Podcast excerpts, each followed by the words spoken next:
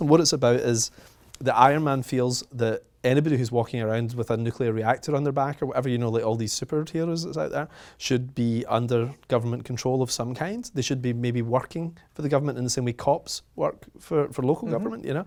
And it's sensible when you think about it. It totally makes sense. You know, you have a license, you make sure this guy's okay, he doesn't have a criminal record and all this kind of stuff, you know.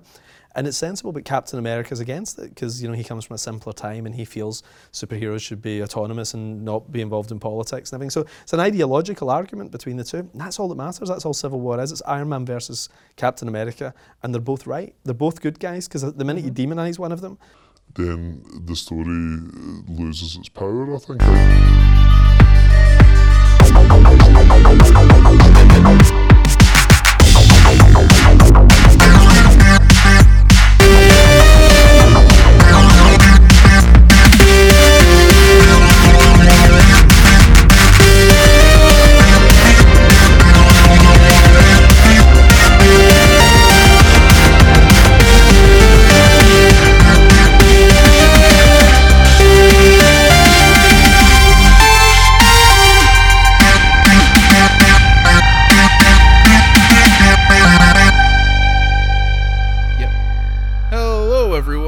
Welcome to this episode of Mex Flintallo.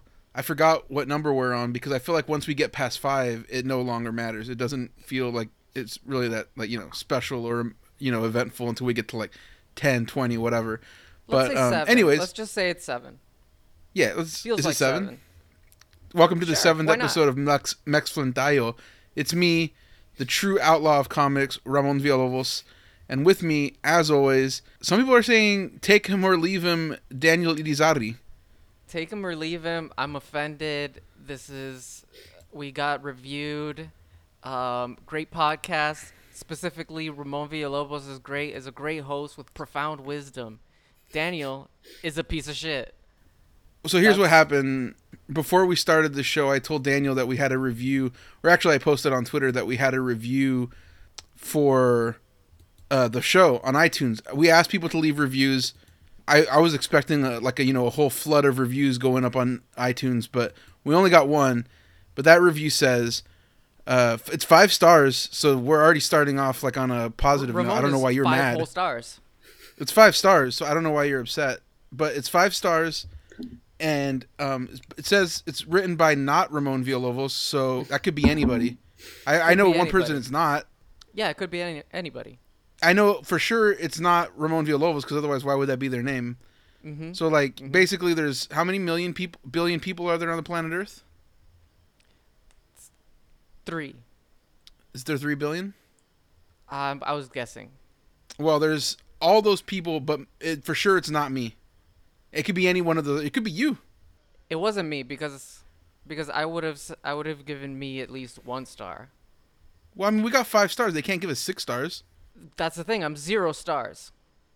You're five stars. A great host with profound wisdoms. It says great podcast. I specifically think Ramon Villalobos is a great host with profound wisdoms. Daniel, I could take or leave. Now, they're not saying you're a bad host. They're just saying it's like, take him or leave him.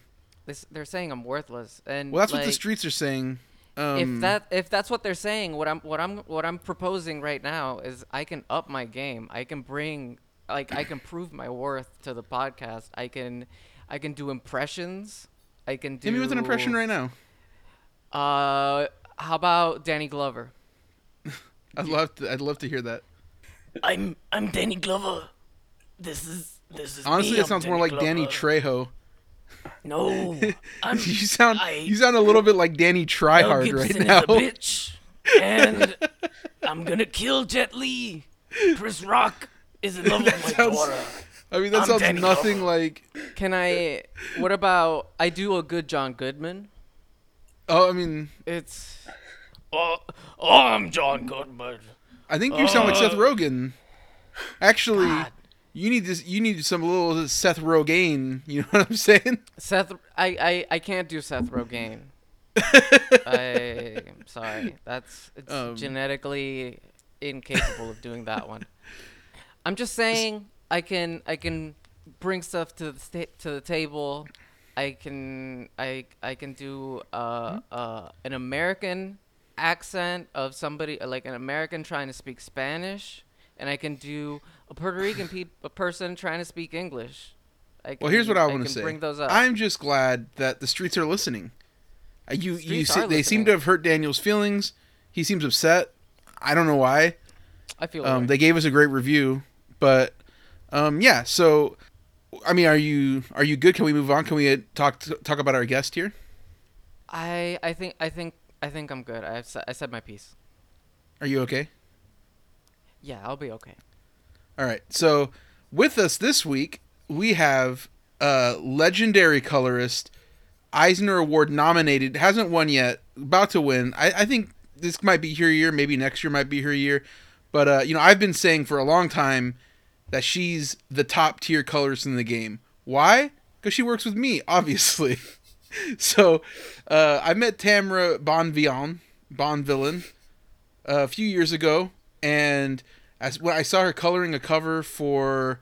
Um, Pisces, I think. Was that Johnny Christmas, Tamara? Yeah, that was the one.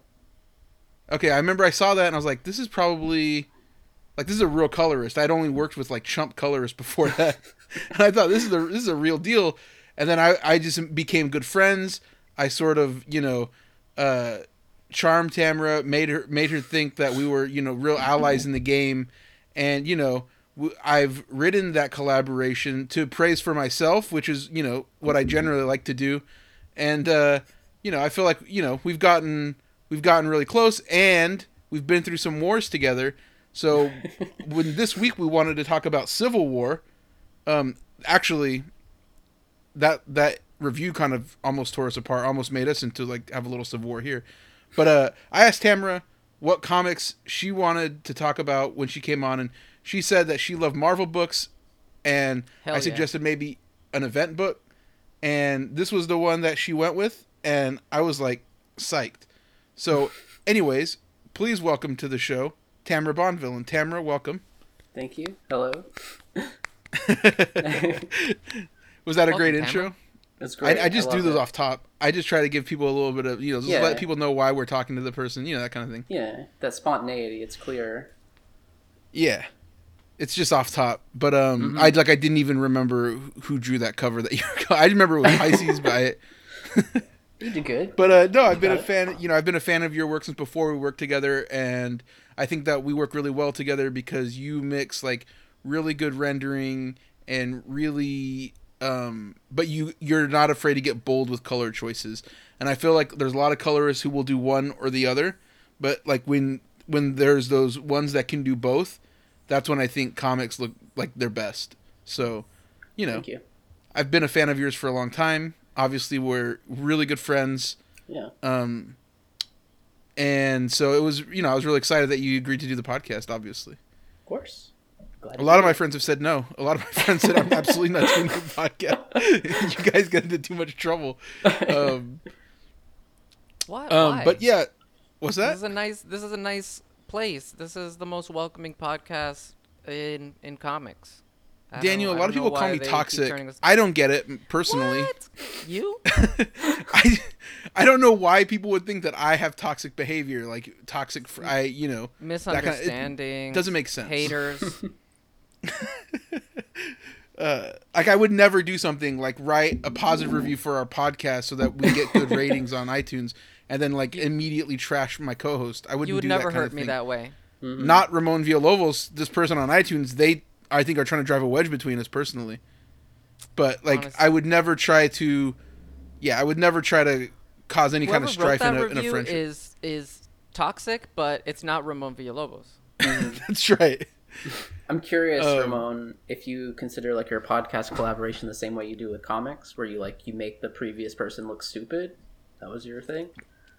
Yeah, I think when we first started working together, I told you that my personal way of working, the way I think works best is every person next in line should make the previous person look worse or stupid. So, like, when I get a script, I start drawing it and I think, I'm going to make myself look like a fucking genius. I'm going to make the person before me look like a dullard. And so then, yeah. like, when I give the pages to Tamara, I'm like, go ahead, Tamara, make me look like a fucking fool. You'd be so good that everyone thinks you're doing all the work and that I'm, you know, piggybacking on your on your genius. Um, that's my that's just how I feel, like, you know. Yeah. That's my mentality. That's right. Just because I'm a little bit competitive, you know. A little bit. But yeah, speaking of, you know, toxic friendships, um, speaking of infighting, speaking of just like devious behaviors, we want to talk about this comic, Civil War, by Mark Millar. Millar? Millar? Millar, apparently. I saw one. You remember that long-ass thread that was somebody is like, uh, this is how you pronounce uh, actual creators' names, not that way. Yeah, I was in that one. Yeah. D- Tamara, they... were you in that? Did you get tagged in that thing? I don't know if like... I was in that one, but I remember specifically seeing one that was wrong because the person had told me that it was wrong previously. Um, wow, that's, that's hilarious. Yeah. So so the Millar one was like, it's Millar. It isn't yeah. Millar. I mean, uh, if it wasn't Millar, why did they spell it with an A? that's that's, that's just their problem. That's counterintuitive. That problem for sure. Yeah. It's him. So, And uh, the... Steve McNiven? Steve McNiven. You like to say McNiven. That's interesting. no, no, no, no. I, I was just... I was giving him a, a off-the-top nickname, Steve McNiven. Yeah, and then it's inked by the legendary inker Dexter Vines, and then colored and by... Morry Hollowell. Morry mm-hmm. Hollowell. It, it absolutely killed this issue. I thought so, too. Like, let's just start talking about broadly, like, what, like, the art on it, I thought was pretty fucking sick. Like, broadly, there's... the art was life-changing for me. Oh, was it? Yeah. Uh, I, I even looking at it, even re-looking at it uh, for for this episode, I I was stunned by how much I still take sort of uh, camera angle cues from McNiven's compositions. I don't do that thing where he's like, he turns the the the whole angle, like the Dutch shot, um, yeah. as much as as he does, but uh, sort of like the layering of the compositions, the the way he insisted on being late every issue is something that I that I took inspiration from. Um, but it. This I, I, I think I mentioned this to you in like a previous episode, but um, this might have been the first comic that I that I picked up off the shelf, and and since this was the only comic I had for the longest time, I just absorbed it. And Morry Hollowell's colors uh, were were equal parts influence here, like. It, yeah, as a colorist, what did you think of this stuff, Tamara? Um, I say I generally liked it. I remember at the time, you know, when I read it, I definitely, like, I remember this being, like, this is, like, the top tier, right? Like, kind of stuff. Uh, I have mixed yeah. feelings on it now, but, I like, generally, I think it's good. And, like Daniel was saying, uh, even, you know, Steve McNiven's art. Now, now it, it can it can seem, like, overdone or, like, too... It, it feels like a gourmet pro- project. Mm-hmm. Like, this amount of rendering on absolutely every single object right. is, is not feasible.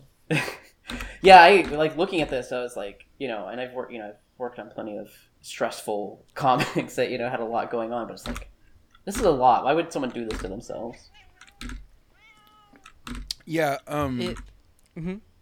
Oh, I was gonna say. I think. It, I think the coloring specifically is really sick in that, like, there. It's like, I think you mentioned ta- last night or the day before when we talked about it, Tamara, like there's not a lot of like cut and grad stuff in it. It's like right. pretty soft, which is what I like. I kind of, I really like that look that yeah. they have, and it feels really painted instead of like, at the time, the style was very different from yeah. this kind of stuff.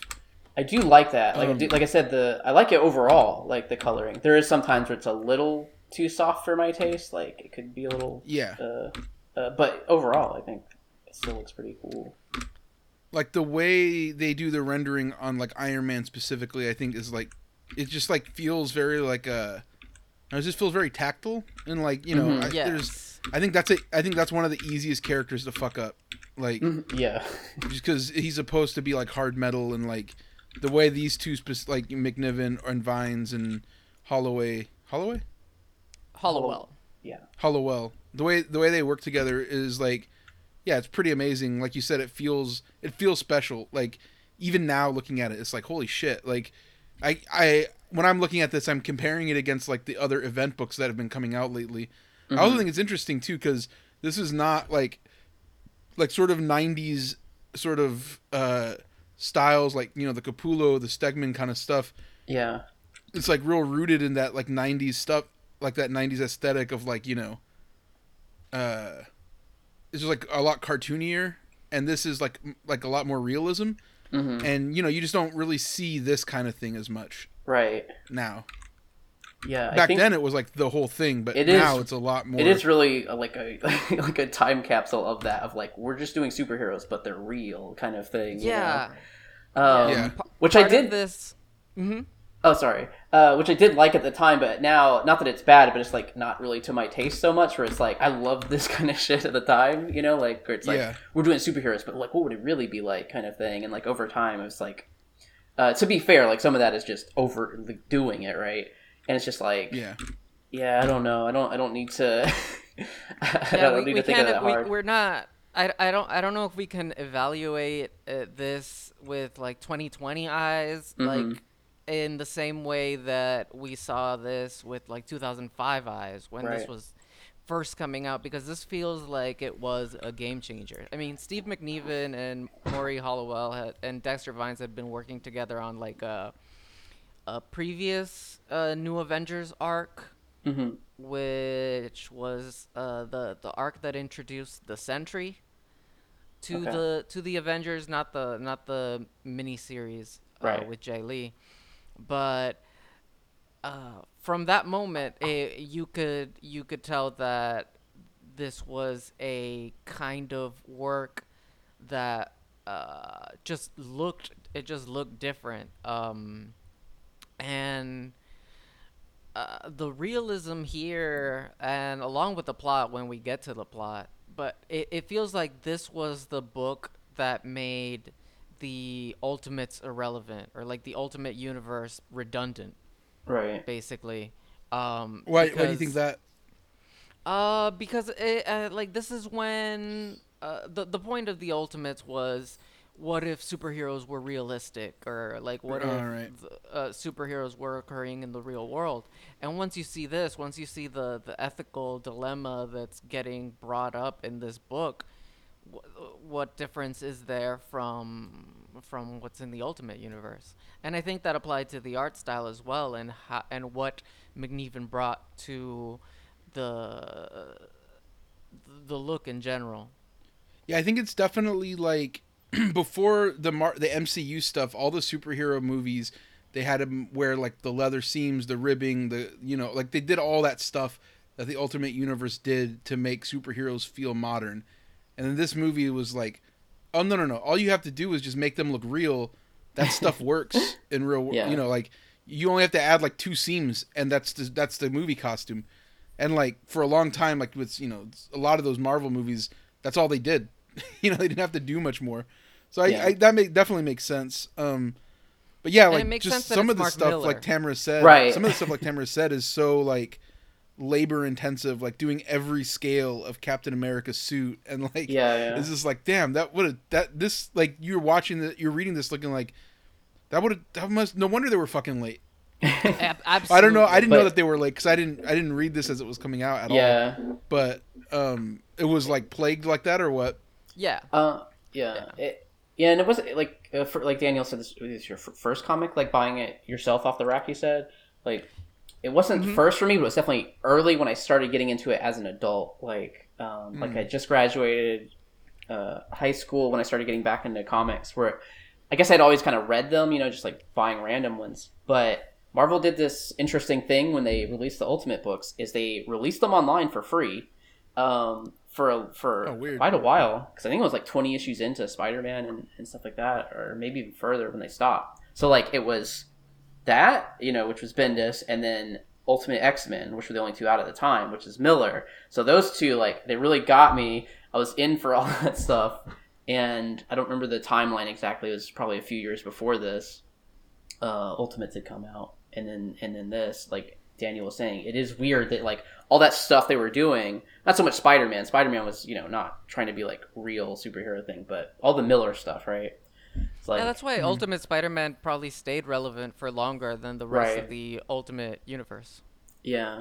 Where, like, Miller's a combo of, like, what if this was real, but also what if everyone was super fucked up, like, kind of, like, thing in his books. Like, I can't wait to get into yeah. it, because everybody is super fucked up in this. Right. What if, what if the Hulk was I, I, I was, like, Freddie reading Prince this, Junior like, I was I was reading this, and I was, like, you know how, like, sometimes, uh, when I watch sports or, like, a like an M M A fight or something, I like, I don't care who wins. Like, they both suck. Like, that's how I feel about this. Like, neither side of this argument is particularly good.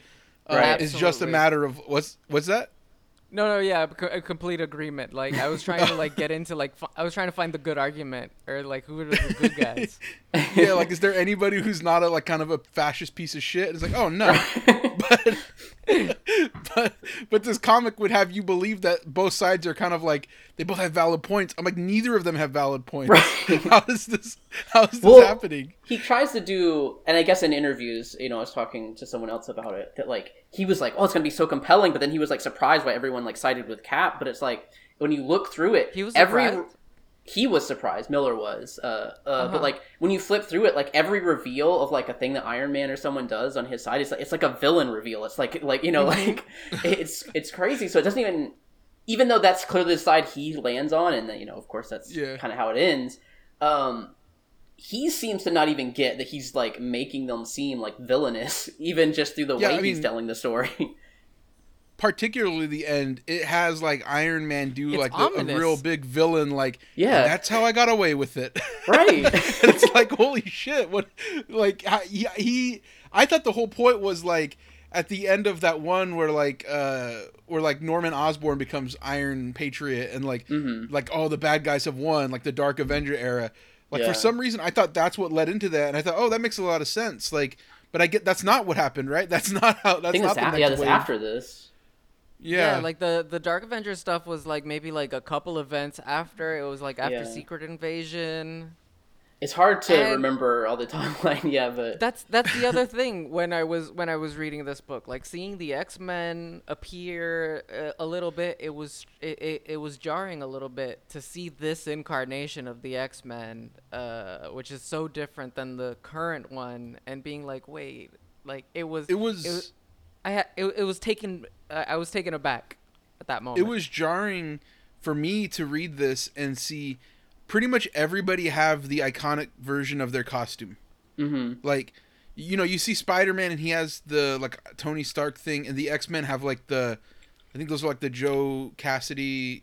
Yeah, the uh, John Cassidy from... Astonishing X-Men outfits, which are pretty classic. Yeah, so like, yeah, those are like pretty classic. They're not too crazy. But they are like the most updated costumes. Everybody else has the ones from like the seventies. So it feels a little bit more like this is an iconic Marvel, like this one like counts, like it's out of time. It's like, yeah. it still feels like it's, it's relevant today because not, nobody is wearing a stupid fucking like costume that they've created and it only lasted two years. Yeah, and nobody, nobody's like, rebooted yet.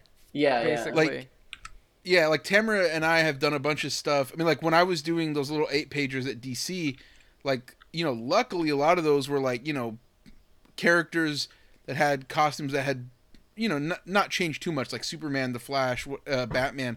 They, they've sort of established like, except for like The Flash's like weird lines on his suit, like yeah. they're pretty much the same. But like, I, I know Tamara, she's coloring like a bunch of books.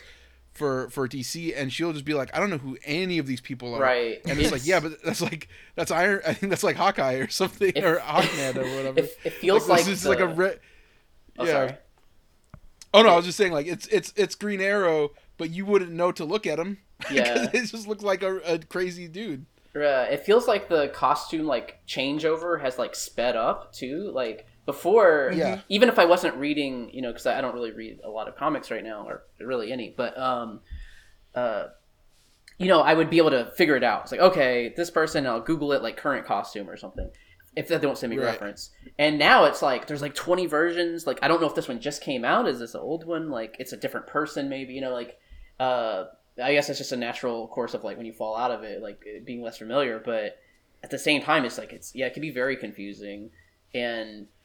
yeah, like the ones in here, like you said, even if they don't have their like literal old school original costume or something, it's like close yeah. enough that like it's reads as that character still. Like it's a tweak, not like, like a complete Miss, revamp. Like Miz Marvel shows up and mm-hmm. it's like, first of all, oh yeah, she used to be Miz Marvel. Right. Yeah, um, she still had the sash. But also yeah, but also it's like it's not the one that she came out with with the seventies, and it's not like the McKelvey redesign, which I think she's mostly had since then. It, but mm-hmm. you know who it is. Like you're right. like, oh yeah, that's she had that for decades. And you just did that Miz Marvel thing, and almost every run they gave you a new costume. It's like it's like an action figure. Like, okay, here's another one. And not that they weren't like good redesigns right. or whatever, whatever. But like, I don't think every time a new person jumps on a new number one, you need to have a new redesign for the thing. Yeah. And this comic, it was just like, oh right, back when I first got into comics, you could get into comics and like not need a fucking like, you know. crazy map to figure out where yeah. everything is. I think yeah. of, of all the characters in the book, though, Miz Marvel is the one who maybe like modern comic book people would be like, wait, who's that? Like, yeah, yeah. Well, like at this that, point, I mean, that character's yeah, been completely point, overhauled. Yes. I can't wait to get to the thing about her because she had like one of the funnier lines in here to me. Um, so, oh, so let's get into it. But I, b- before we start, I want to say that when we did the Sin City one, I thought we did a great episode. But listening back, I was terrible at doing the recap. Like I would just say things, I would just skip ahead and be like, "Oh yeah, yeah." So then this happens, and Danny would be like, "Uh, uh no, it, no, it doesn't." I, like, I, I hated having okay. to be like, "Excuse, ex- excuse me, you, you, sir, you, you, you jumped I'm over like, the Elijah yeah. Wood and Marv fight." I'm like, what? Oh, okay. Yeah, let's go back then. I was just like, yeah, I'm like running. I'm like a bull in a china shop when it comes to the continuity of this stuff. But uh, so from now on, to correct that, you know, we said, Daniel, you were pretty good at the play-by-play, so you just do that. So uh, I'm just going to, you know, I'm going to, from now on, when we do these things, I'm going to try and let Daniel go plot by plot. You know, I'm gonna shut the fuck up. Let, I'm not let gonna... me let me present the scenes and, and we and we can talk about it. It's beautiful, right? So we start. So, off... Oh, so and also for some of these, when there's these event books, I can't ask like a guest to read the whole thing, but we want to read the most important thing. The most popular part of any series is the first issue, so that's all we're gonna do today. Yeah, and then we'll do like not... a recap at the end of it. But you yeah. know, I just wanted to establish that also. For you know. Yeah, this is mostly Civil War issue one. Right. But, yeah, no, we start off with the New, new Warriors, and I guess this is a, a during a time uh, in which the New Warriors were uh, in a reality T V show. Like, that was the angle that they were writing in the in their series. And yeah. they are about to uh, bust in on uh, some... Uh, a group of uh, higher level uh, supervillains. This is yeah. This what, is also. What, mm-hmm. Oh, so what made me laugh about it is like it's so two thousand six to be like, yes, ugh, reality shows. Oh my god, they're so dumb. Like back then, that was like the hottest shit you could do. I mean, and even then, it's a little played out. Like I feel like that's a real two thousand three, two thousand four thing to be like, oh my god, reality shows are like. Pointing out the banality of a reality show back then is, you know, quaint. We already been and, through The Simple Life. We already been through also, Joe Millionaire. This is also a very Mark Millar thing. To right, he, he loves making everything so current that yeah. it'll become immediately dated right. uh, in two years, and reality shows are exactly that. Um, there's there's these moments where they are. Commenting on uh, Namorita's like acne, like there's there's um, there's these things that just feel like Millerisms uh, everywhere. It, oh, for sure. It's also ironic. Oh, sorry. Go ahead. Oh no, that's it. I was just agreeing. Uh, I was gonna say it's also ironic that like him commenting about like the banality of a reality show in the middle of like a Marvel comic is so ironic because like back then. The height of like banality in culture was the reality show. And now it's the superhero movie. Like now Word. If I wanted to say like the dumbest piece of media you could consume is not like a, like the Real Housewives of anything. It would be you know, Civil War, the Captain America movie. Like, these movies are the same level of gloss, polish. It's just pretty people doing things that, like, are, you know, like, pacify the audience. And in the old, like, you know, back in two thousand six and then days, it would be like, here's some rich people or here's some freaky looking people, and, you know, watch them and feel better or whatever. It's like, like laugh super at cops. Laugh at the shit. And now it's the same thing, but it's just like, you know, look at these people fighting and they wear bright colors and they're just like handsome, attractive people. And, you know, just turn off your brain, watch this shit, and subscribe to Disney Plus. It it really feels like sort of a melding of of those ideas uh, in in I don't want to say that this was prescient because I don't want to give Mark Millar that credit. Well, but, I mean, I don't think, yeah, I don't, but I don't think he was trying to make a statement about the superhero movie. We didn't have any good ones back then. Yeah. Like, mm-hmm. Or, you know, not, sorry, we didn't have ones that were like, a, like mass appeal. Like, you know, there was the Batman movies in the eighties and like mm-hmm. the early nineties. But then after that, they were mostly just jokes until the, the Iron Man one. And, yeah, you know, and Batman this one, Begins. this this feels like a like a it, it is drawn and pitched almost like a perfect superhero movie. Today, uh, yeah, yeah, yes. um, so uh, as as they're doing their stakeout, uh, they get seen and uh, uh, impromptu fight between the supervillains and the New Warriors uh, breaks out. Very dramatic, very uh, beautiful angles from McNiven. Um, you get um, funny, like, uh, unnecessary cursing. Like, uh, one of the villains says, holy asterisks, signs. um, and it's like, it, it, if if you're not going to be able to, like, say holy fuck, uh, just, just find a, a normal P G thirteen word. Um, but we, we get the fight. They're, they're being, um, uh, they're redoing their lines. The, this feels, this is part of the thing that feels very dated, sort of like they're trying out lines out on the, on the villains. Um, yeah, this man had just seen the Ali G show and he's like, wait a minute, there is something interesting you can say about media consumption. Wait. Reality T V is not real.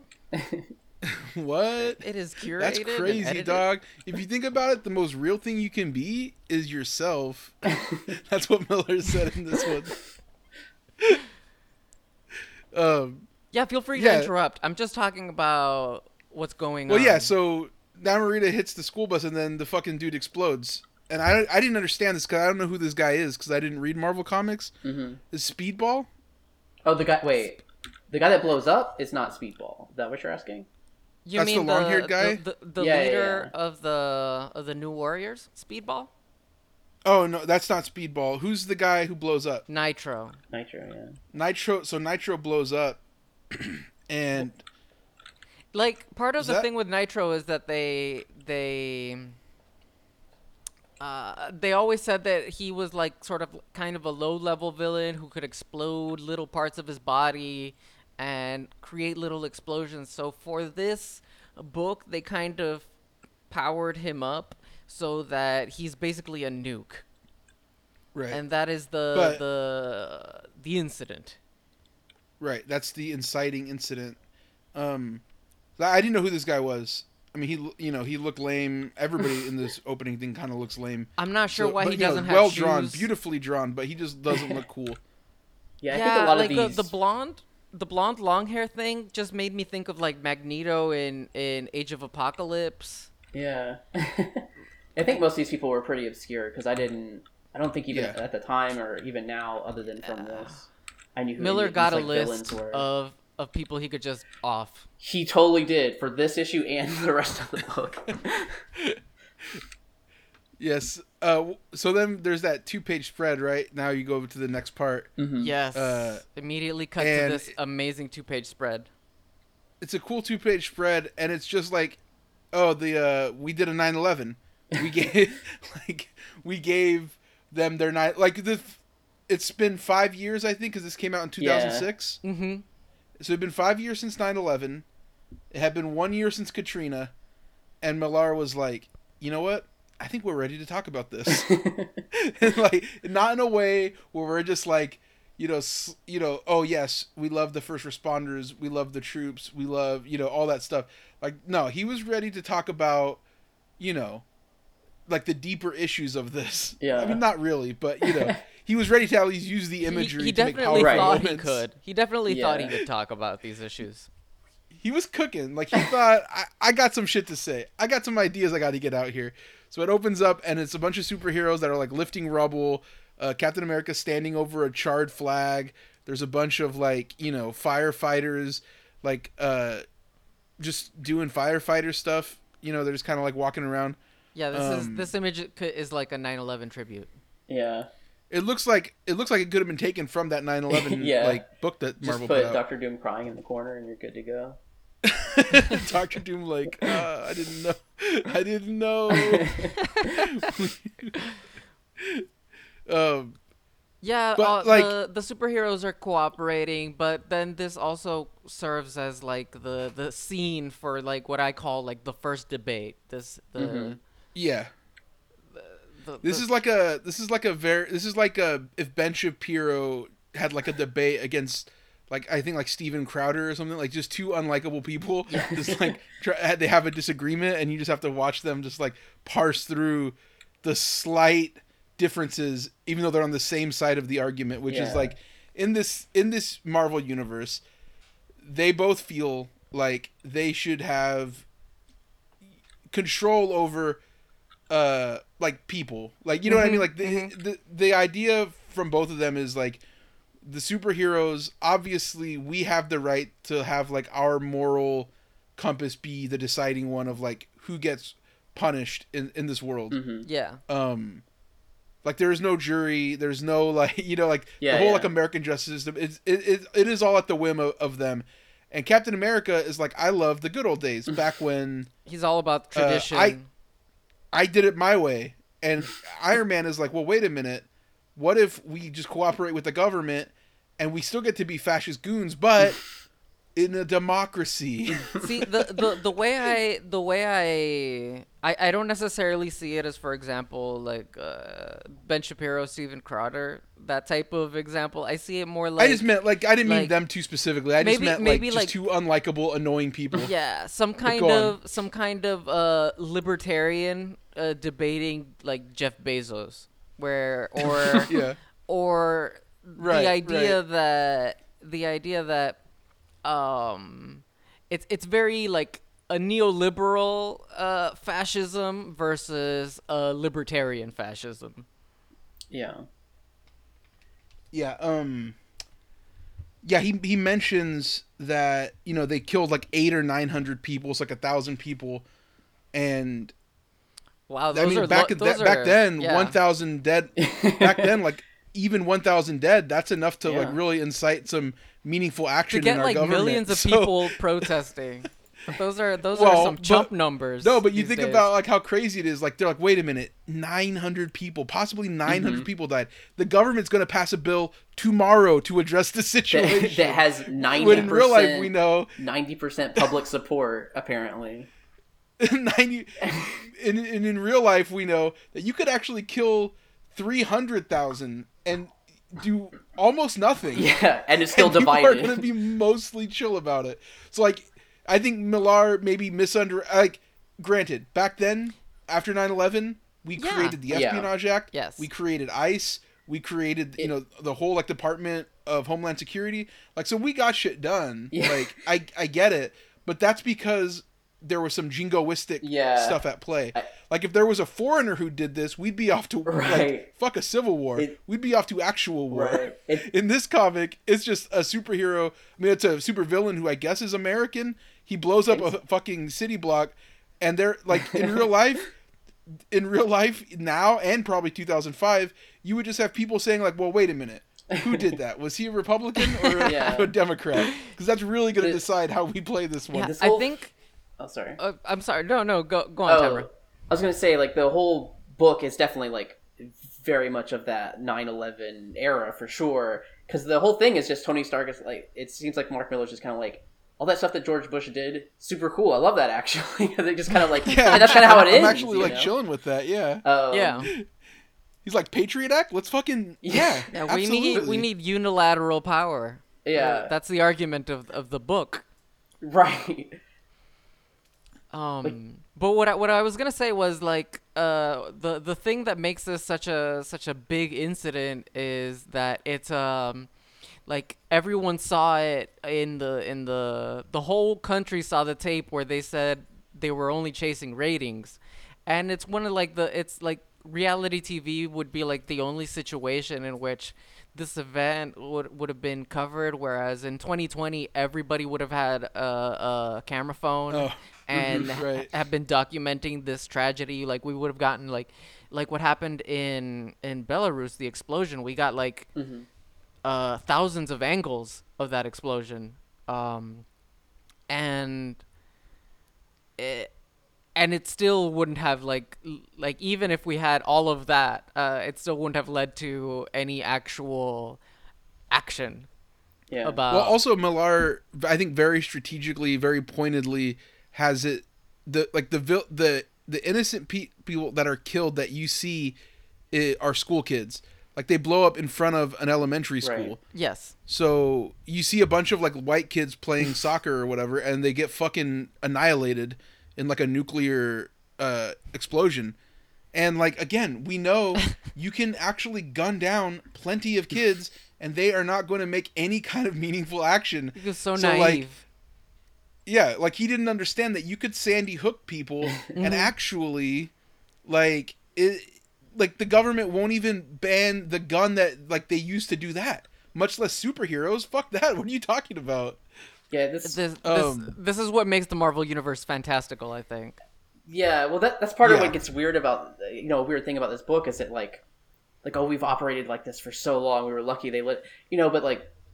That's because you were operating in a fantasy world before, and now you're trying to, like, drag it down to real life, where, of course, it doesn't make sense, you know? Like, that people just see, like, oh, I can, I can, I'm really good at punching people now, and I'll just go fight other people who, like, make things explode or whatever. Yeah.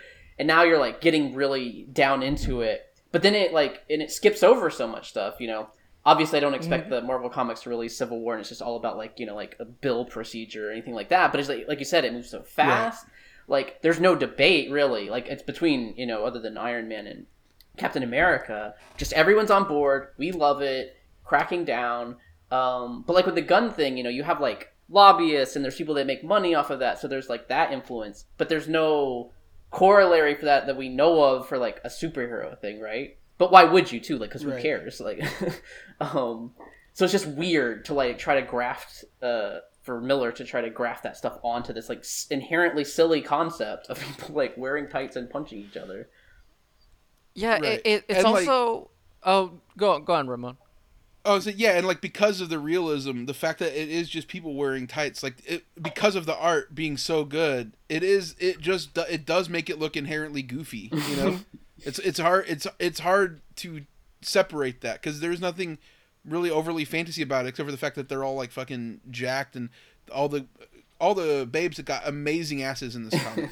Like, we have to we yes. have to point out that uh, that McNiven kind of went off with the asses in this one. He it, like it's McNiven, but it's also Morry Hollowell. Like oh, yeah. the rendering and roundness, the perfectly smooth airbrushing going on is is uh, it. It's oh, so it, it cuts to the uh, the X-Men. Yeah, no, they're, they're the, helping. The X-Men are helping, and it's also weird to see, like, the juxtaposition of, like, they're showing that the X-Men are already monitored by Sentinels as they're working, and Wolverine feels a way about it, yeah. and some of the people who are being rescued are already scared of the X-Men, and it, it feels like this book is trying to do, like, a commentary at this moment that leads nowhere. Yeah. Yeah. Right. Like trying to trying to parse through like, okay, if the X-Men are the marginalized community, they're already being watched, but they're helping, but it doesn't, like it, it it doesn't really have any like it's just like a like damn, bro, that's crazy. Yeah. If you think about it. It's also like yeah. just strange of like their you know, because it's comic, trying to handle things very real. I, they make allusion to something that Wolverine did. I don't remember. I know Mark Millar wrote a Wolverine oh, book. Oh, yeah, it was it, like they ref they reference uh, Millar's Wolverine run okay. in which he threatens the president for yeah. some reason, or but like. It's, but yeah. it, but it's like if you okay, you're in this situation where tensions are high, you know, people are scared of superheroes. Why would you even bring the X-Men in then? If that's your, if you got to have a Sentinel babysitting them. Like, yeah. I understand the X-Men's want to help, right? But the, there's yeah. a conflict that they could have been. It's just like, no, they're just here doing it, and then the Sentinels and, are by. And when you're well, having, they didn't the... want to cancel. They didn't want to cancel the X-Men. yeah, like they're like, you know, these are yeah, they're problematic, but like we need to allow people to grow and change, or at yeah. least was, yeah, at Wolverine least ask said you Wol- wanted to kill the president. Yeah, at least ask Wolverine to stay home. But... if you're gonna have him. Or just put out an apology, you know, put out a note app apology. My bad. Like, listen, I made some mistakes, dog. Like, I didn't mean to. I wanted to kill the president. I just met the president. I just want to have a dialogue. I think that's weird. I don't remember that story very well. Um, I don't remember what that was. I just about know him. It was drawn by Romita Junior Yeah, yeah. I read it, but it's just been so long. But then the president is in this. So I don't remember if the president was actually, like, bad or if there was, like, something going on with Wolverine. Is it George Bush? Is it George Bush in this book? It was, like, sort of like they give him a brown hair at the end of this book. He looked kind of like uh, a like baby the, George the Oval Bush. Office. Yeah, it feels like a They're very like, young... It's just like a random dude. I don't know who it is. They're just like, you know, listen, we can't talk about which president it is. Yeah. It's a white dude. Just accept it. Yeah, let's not date the book by having the actual president. Let's just mention Lindsay Lohan and Paris Hilton. Right. um, well, hey, listen, this is this is respectable. Like, we're not going to, like, you know, we'll make fun of those women, but we're not going to, like, talk bad about the president. That's fucked yeah. up. Yeah. Um, but the um, thing, the thing about the mutant conversation is that you're you're showing them as already sort of like a marginalized community, and like mutants. Like we were having this conversation uh, with Emma uh, mm-hmm. a couple of episodes ago, um, but there's this sort of uh, dichotomy between like the mutants and the Avengers, where the mutants are a minority and the Avengers are like. White people or like, right. or like or like humans. Well, and so the the, th- the the book posits or Civil War posits is like, what if they also persecuted white people? Right. Right. But what what's interesting about that is the one who's there, like the Avenger that's saying like, yo, Wolverine's kind of fucked up. Like, why is he even fucking here? Is uh, Goliath the only Black Avenger? Yeah, it's it's this thing they do where they they bring out they token him. Yeah. He's the dude on Fox News that's like, I, I think they should pull up their pants. I, I think we need more police on the streets, to, to be honest with you. Bill Cosby-ass, it's a giant-ass Bill Cosby out here just being like, tone policing Wolverine. That's crazy. And then, the white woman of all white women, the Karen herself, flies in to be like, well, maybe they're right, Goliath. Mm-hmm. Like, maybe, maybe... Maybe the X-Men, maybe us superheroes and the X-Men, maybe, like, we should be fucked up by, like, like you know, soldiers, paramilitary troops, or whoever. You know, it's, like, is nuts. Yeah, no. That like, she, like, just flies in, just, like, you know, just an annoying I, white lady flies in to agree with the with the authority, with the establishment. I don't I don't even Incredible. know if Miller is aware of... of the the image of Black Goliath talking about uh, witch hunts or coming after us with torches and pitchforks. Well, I think he, I think he, I think you're wrong. I think he very consciously knew what he was doing there. Uh, yes, let's just and let's then, say yes. And then they go like, well, you know, you know, who could even justify this? And then they cut to She-Hulk on Larry King Live. Hell yeah. Um, the the T V conversations on accountability start. Uh, I would like to see this whole episode because I would love to see like Larry being like, "So you're green." uh. See, you know what, Daniel?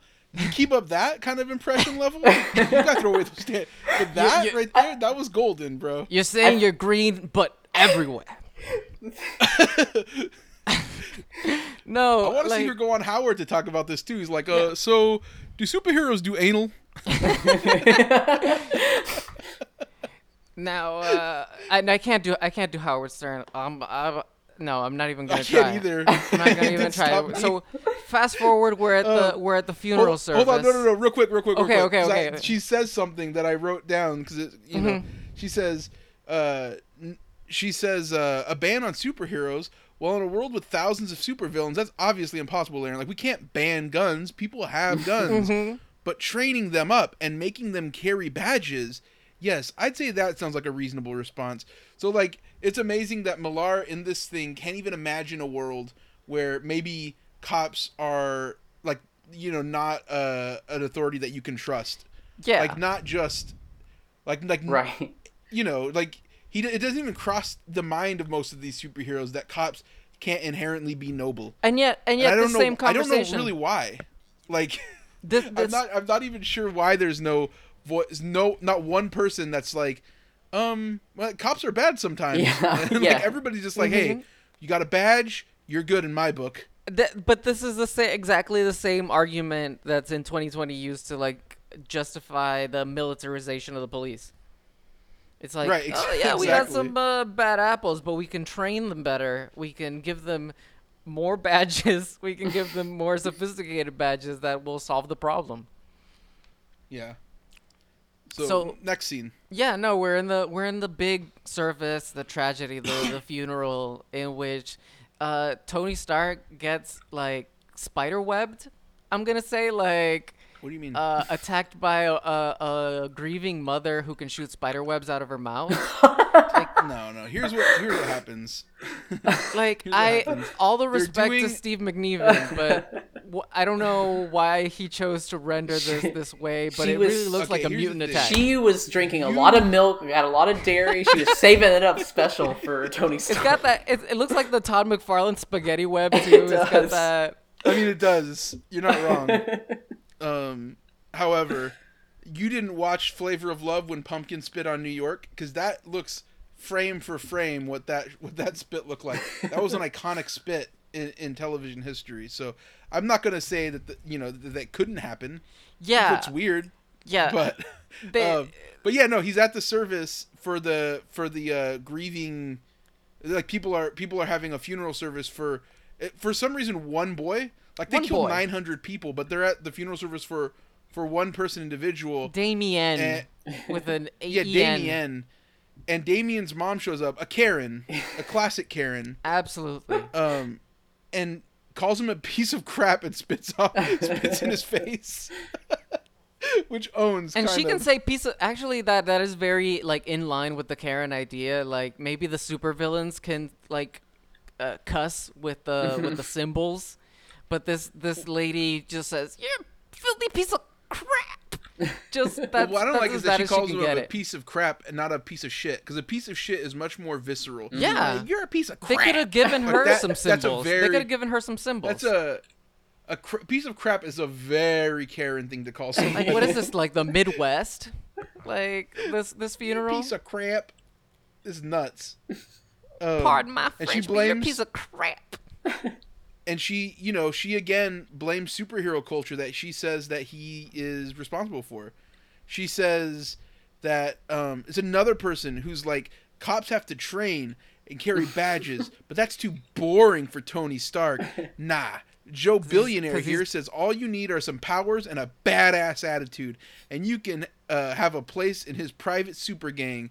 And he's just like, damn, like sh- she's right. Like, I hadn't even thought of it that way.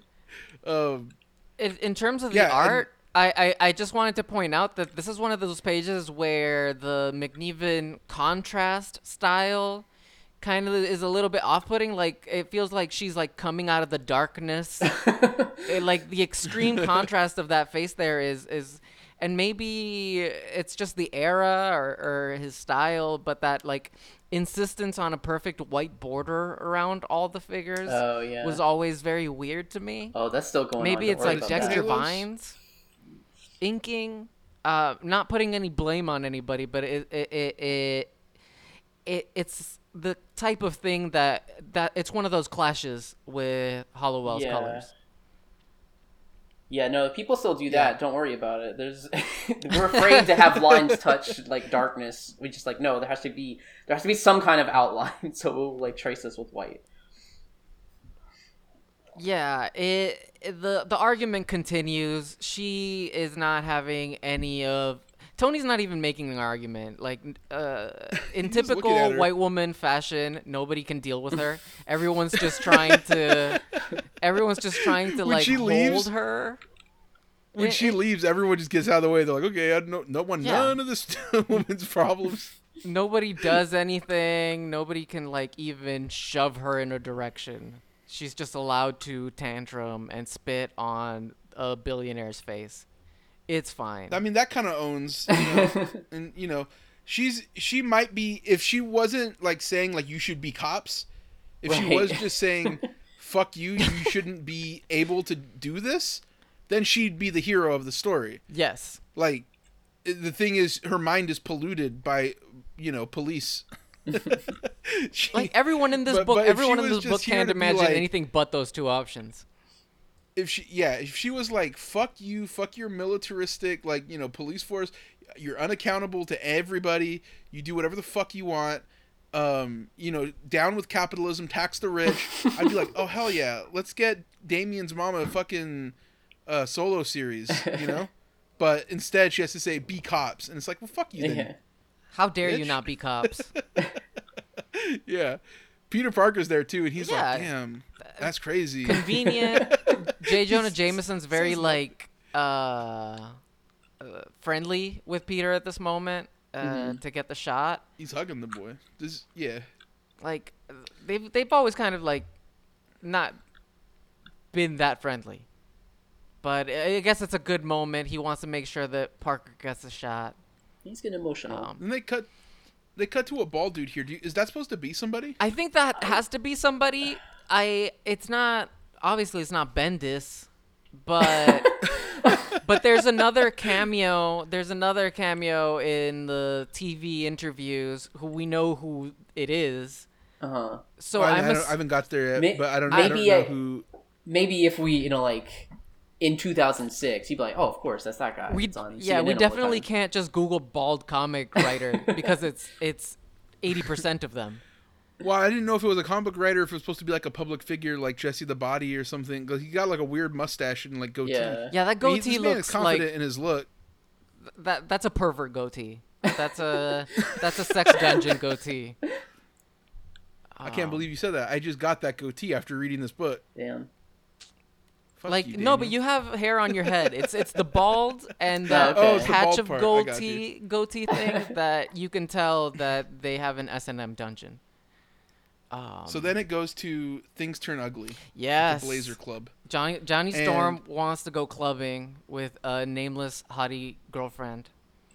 And absolute dime piece for, for Johnny Storm here. Yes. Just a random... Total babe. Like blonde Kind of looks like his sister, which is yeah, fucked. Yeah, but... I, I would have oh, wow. given her a different hair color. I would have given her a right. different hair color because I think it's in a second issue or a third issue where they... Johnny and Sue are kind of incognito as well. Yeah. This is weird. Yes. I didn't even uh, think about that. Good point, yeah, Ramon. That's, wow. Just blew your minds. Like, yeah. um, uh, also, uh, weirdly, the, uh, also, weirdly, the, like, they just throw in a bunch of American flags here just to really make you think this book is about something. But I don't think you need one on the Blazer Club. Like, I don't know. How patriotic is the Blazer Club? We're in That's New York. Crazy. It's two thousand six. It's, we're very yes. patriotic.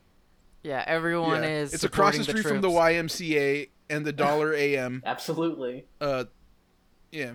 The Dollar A M. Yo, if, if you go, if you go to a nightclub called the Blazer Club across from the Y M C A. It could be the Laser Club. That's kind of wild. It could be the Laser dude. Club. Oh, that's... It's the uh, Blazer Club. Yeah, it's, like, centered. It's um, centered. Oh, yeah, that's true. You're right. Um, I mean, that's cool. I'm that just was, saying, yeah. like... I'm, I'm not... I'm not. Listen, I'm not saying anything negative. I'm an ally. Everybody knows that about me. Mm-hmm. Ally of the year. Um, absolute don't downplay it. Year, but... And so, the, the, the interaction between Johnny and his... girlfriend or whoever she is is just obnoxious. Like I when when they finally jump him, I'm celebrating in this scene. Yeah. He's yeah. he's kind of an asshole. Like he's just being a dick. He's like like right. Like they didn't even have to g- he really didn't need to give them a reason to fuck him up. Yeah. But he did. He was like I'm gonna come here, be an asshole, and they're like, you know what? Not only are are you a piece of shit, you cut us all in line, right? You you know you're rubbing your wealth in our face. Yeah, yeah. Um, he's rubbing calling, his power. You're he's a baby saying... killer. Like you call this dude fat, right? You fat shamed this dude. He's calling a dude uh, tubby. Yeah. It, there's no like build up in that argument. It's like he's immediately like hostile towards them, like for even questioning why they would let him in the club. And then he it. shits on he shits on like the New Warriors as well. He's yeah. like, those guys, uh, they're C-list tops. Uh, just get the fuck out of my face. Oh, all those de- all those dead people. Yeah, yeah. They were C-listers. We don't give a fuck. He has, like, no humility or, like, awareness of that situation of, like, you know, maybe I should be a little bit more low-key. Maybe I should be an asshole and throw my weight around and just, yeah. like, it's fucking And not weird. to mention, not to mention his haircut, which is asking for it. You see that? You see that? And that's a hard you, look. You bash a Once beer again, now on you're that. insulting me again because that's the haircut that I got today. That's what. That's your look right now? Damn. I'm I'm generally I got that just, and that pervert guy's mustache. You're just I'm, hating on me, bro. I'm biased, against, that I'm biased against people with full heads of hair, to be honest. You're, you're mad about that review. Everyone knows it. I'm yeah no I'm I'm trying to I'm trying to make a thing, and the thing is I hate people with hair, which will make me beloved um, by most people. Um, Anyways, and, Johnny and yeah, gets owned. We transition. Johnny gets owned, and we transition to who I think is Tom Brevoort, but I can't, I can't recognize him without oh, his without it does look kind of like him, yeah. That does look like Tom Brevoort without the hat. Yo, you, next time pop that hat on.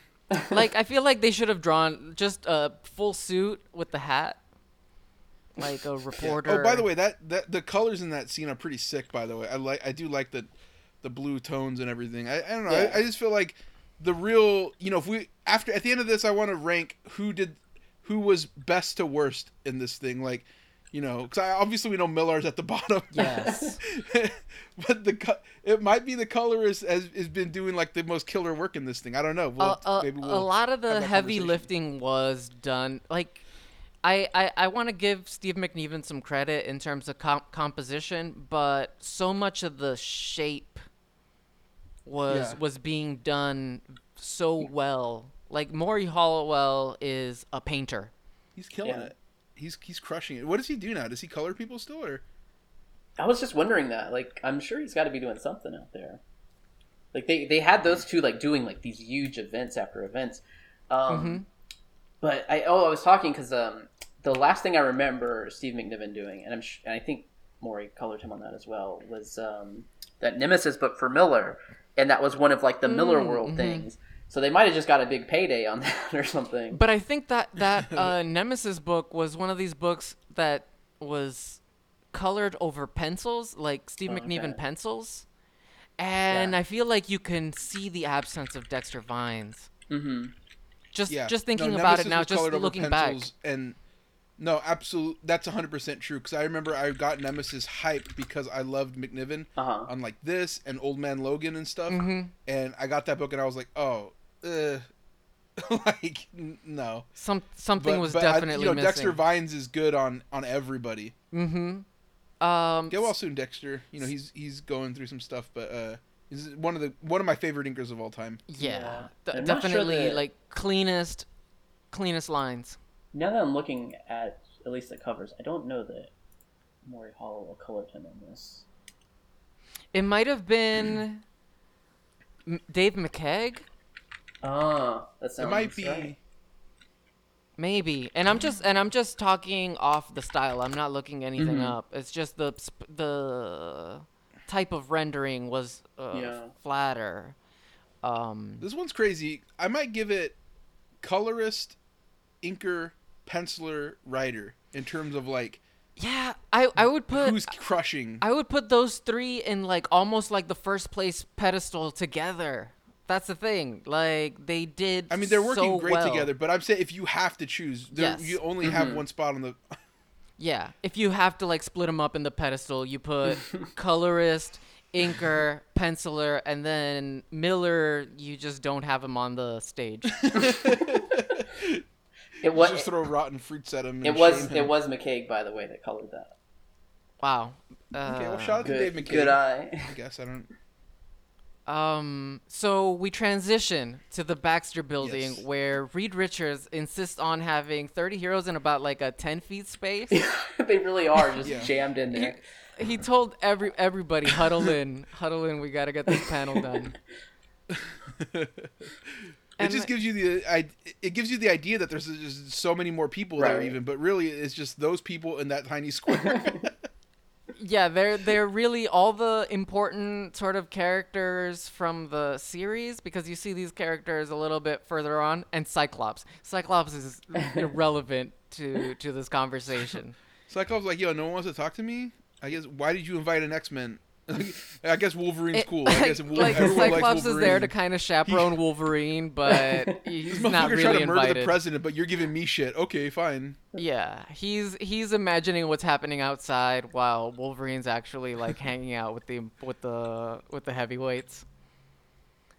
Um, but um yeah, they're having their they're having the second debate. This is what I call the second debate, in which this is this scene is an absolute banger. I loved every page panel. I loved every interaction. It's so sick. What what I love about it is like, so they've killed nine hundred people. Not these Absolute people specifically. Tragedy. But the culture, like the lady ident like correctly identified, the culture you have created is such that you can have people driving around in a, like a minivan filming a little fucking T V show, and you'll accidentally kill nine hundred people as a bit. Yeah.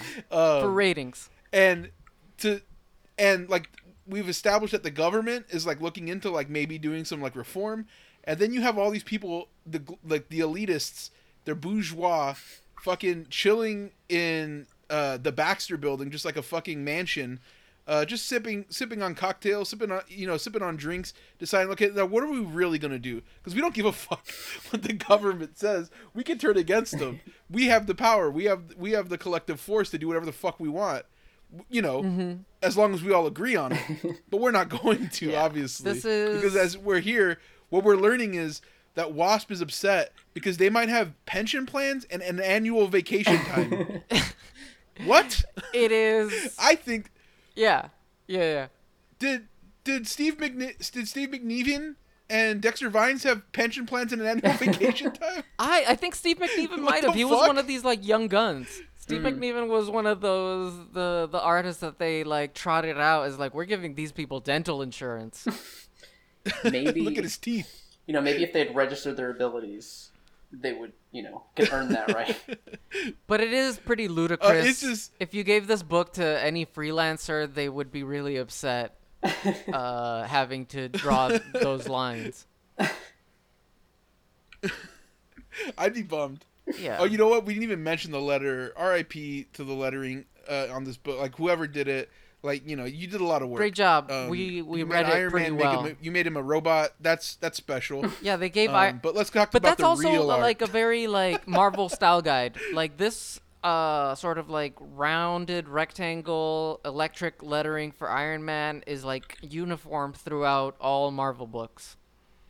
Sure. I just wanted to point out we didn't list the letter in our ranking, and. Um, I don't apologize. Shout out to, and we will continue to not list Jimmy, letters. I think it was Jimmy Letters. His name's Jimmy, Jimmy Letters. Letters. Congratulations, Jimmy Letters, everyone. Or maybe They're some like like part of the thing uh, sometimes in the conversation about letterers is that sometimes it's like lettered by Blammo or like right. Blam Effects. I feel like yeah. especially Comics back then. Wham. Damn, Blammo. Comic Blam went off on this one. And um, and it's good quality work from Blammo Effects. Uh, I love how Iron Man interrupts the conversation where Wasp is concerned that they may have lab- that they may get le- labor rights. Um, he interrupts to be like, "Oh, what? You don't want to be fucking legitimate? You don't want to be held publicly accountable?" And they're just like, "What? Like, why are we? Why are you here?" Luke Cage is giving him a look that that only o- only uh, billionaires get. Like, just yeah, don't like, fucking like, talk to me? us. Don't look at us right now. Yeah, they're both over his bullshit. Yeah. Um, and then another a, a potential hero arises from the group. Um, I don't know what Patriot. his name is. This it's, is Patriot. Uh, Patriot. Okay, I was gonna call him Little Captain America. Little Captain America. Yeah. No, even Reed doesn't Little know Captain, who he is. Little Captain America says, "Someone said we should go on strike if they mess with us like this. Does anybody else think that's a good idea?" God.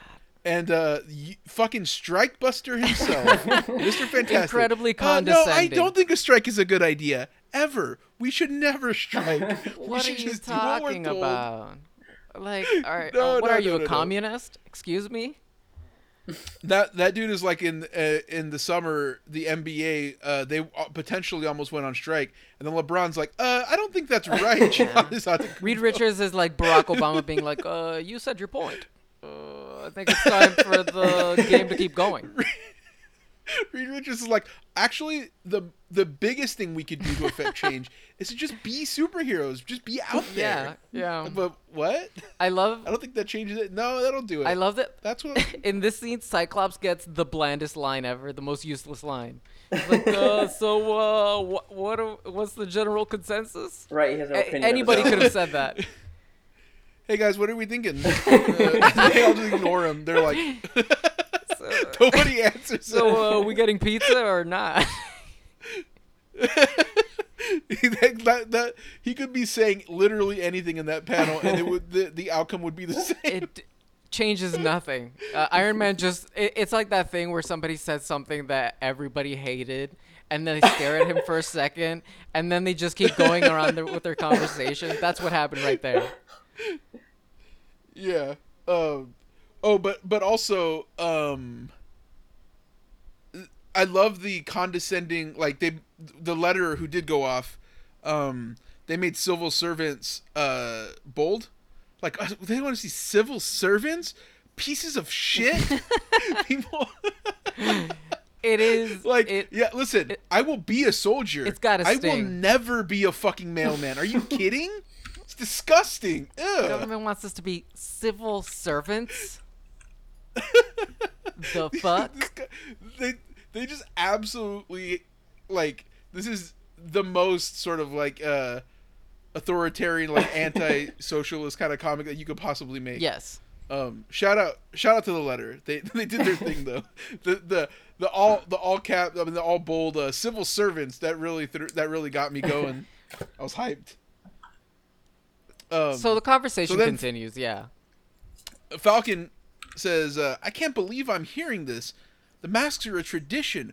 We can't just let them turn us into super cops. And, uh, you know, fair, except for you literally already are super right. cops. Like, what are you talking? What are you talking about? Like, what? What do you think you're all here for? That's what this you're is a doing. Super cop meeting.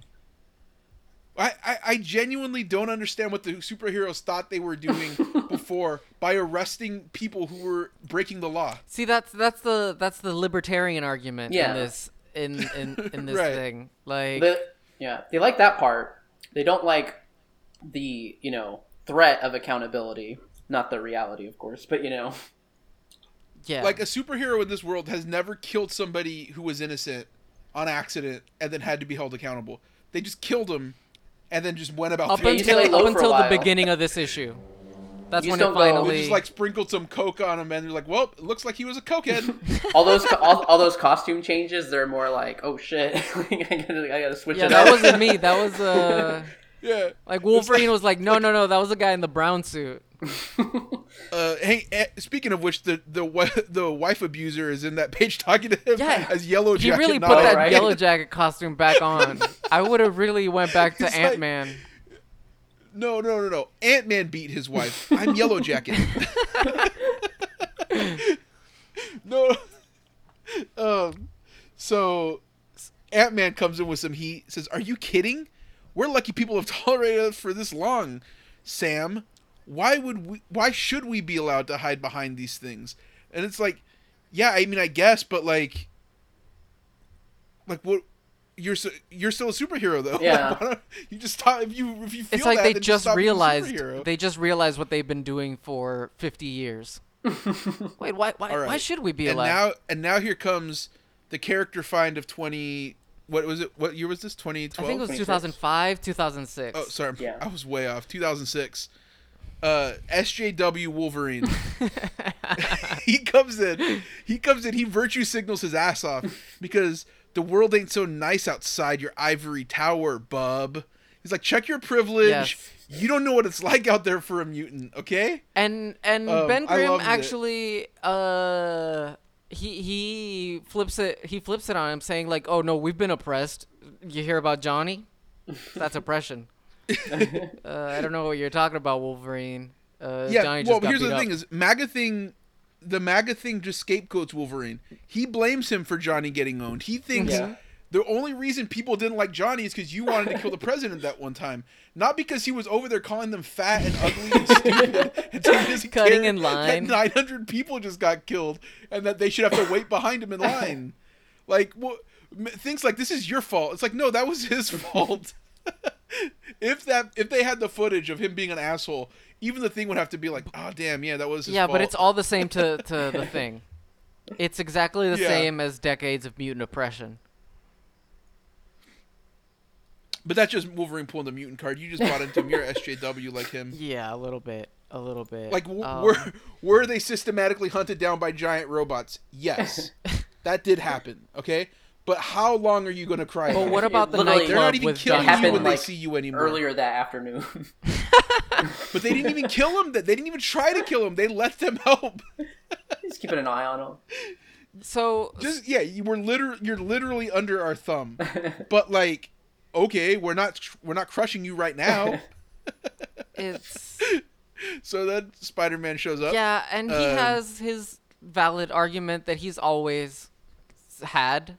That's never changed.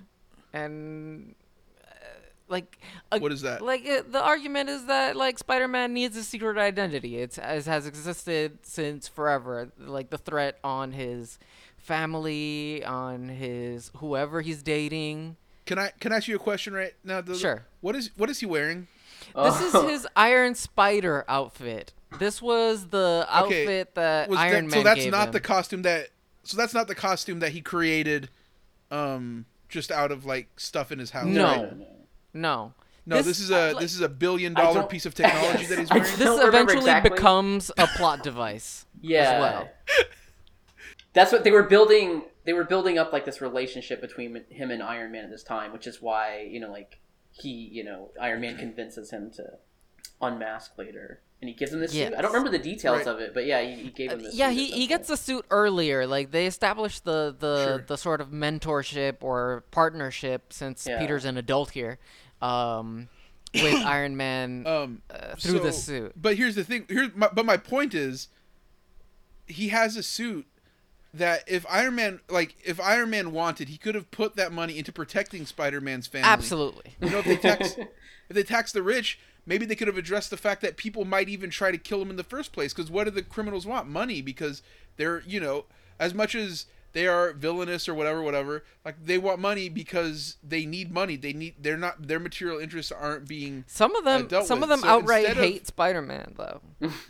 Like, they, they outright want revenge. Uh, he yeah. might have so, insulted okay, them but very the strongly. Haters aside, though. I feel like Spider-Man okay, particularly. But the haters aside, though. Yeah, all of his he wasn't so are, jokey. Yeah, all of his villains are created through, like, some grievance, like, with him or something. Yeah. Um. Okay, but ha- some of the haters aside... Mm-hmm. He could have gave him like a just really good security system, so his yes. mother, so his family couldn't be well, murdered when he got that, home. That's the part where, like, you know, like we're saying, like it gets weird because you're doing a thing they never worried about before in the comics. That that aspect of it, like, oh, this guy's rich, so he could just take care of all this stuff because they, you know, that's not what we want. We want to, oh, that's fun. This guy's got like octopus arms, and we're fighting him, and he's like making jokes and stuff. You know, uh, you know, it's like this elevated thing that's not meant to be taken so literally, and then. You, then you try to make it very, very literal, and like all of a sudden, like it doesn't make sense. Why have we been doing this? It doesn't make sense because yeah, they the, didn't live in the real world before this comic. It, it it feels like this comic, the the the in-world tragedy is the the explosion of Nitro at the, at the school, but the but the real world tragedy of this book is like the the ultimization. Like we're mm. witnessing the ultimization of the Marvel universe where all of a sudden these superheroes are being brought into reality and, and consequences. Yeah. But no, but like the, I mean, that's, that's like it, Marvel comics have always supposed to be dealing with the real world. That's what separated them, that they lived in New York City. They were supposed to deal with like all, all real world shit. It's just it, it had been it had been like sort of uh, stuck in amber for a long time. Well, mm-hmm. I don't. And this was a this was like a very flat footed attempt to be like, let's let's revitalize this. Let's make this shit yeah. count in a different way or whatever. Well, it's I don't I don't like it was dealing with real world things, but more like where do I you know like. oh, I got to pay the rent this month, you know, like interper or like interpersonal stuff. Right. It's not really interrogating the idea of like being a superhero so much. Like it's yeah. already against the law to go out and just fight people, you know, like uh, even if you're, you know, yeah. trying to do good, like there's, you know, anti-vigil uh, vigilante laws and stuff. Um, but, you know, just in this world, we just don't think about it because we don't care. Like, but that's not what the interesting part of it is. Right. And now suddenly we care and it's like, they're all like, oh shit. Yeah. I forgot about that. Yeah. I love uh, I love that Daredevil chimes in basically to say that, which is just like, damn, it's over. Like, we, we, no we more had fun. So long where I could just beat the shit out of people with a billy club, and uh, just no no yeah. longer. Uh, he's like do, playing with a quarter or one something. Note, yeah, I was confused about and he that. Says, I, I don't know what the quarter and says, means. Uh, and he says you could smell it in the air, and I thought, oh, because he's blind. Yeah. Yeah, that's also, probably like the only best. reason he uses that metaphor. Is he flip? Oh, I see what he's doing. He's doing the thing, the you know, like when you yeah. roll a yeah. thing across your fingers. I get it now. But it's not. It doesn't lead yeah. to anything. He doesn't use that coin for right. anything. I really don't know who the guy with the yellow face mask Some, is. Oh, shit, is that oh, Nighthawk? Nighthawk? Yeah, it's the earlier you. version of Nighthawk. Oh wait, that's. Oh uh, wow! I only yeah. know the Villalobos version, right. to be honest. Well, hey, the Villalobos, Villalobos the Bonvillain. Yeah, right, no, right, right. I, do I have, I actually have that issue open on the side, and it's it's quality work. This is like, I, I think it's pretty much the same uh, costume because they had the eighties like Squadron Supreme, uh, and that's yeah. this version. It looks the same. Yeah. Again, unchanged from like the seventies. So again, that's unchanged from like the Grunewald era.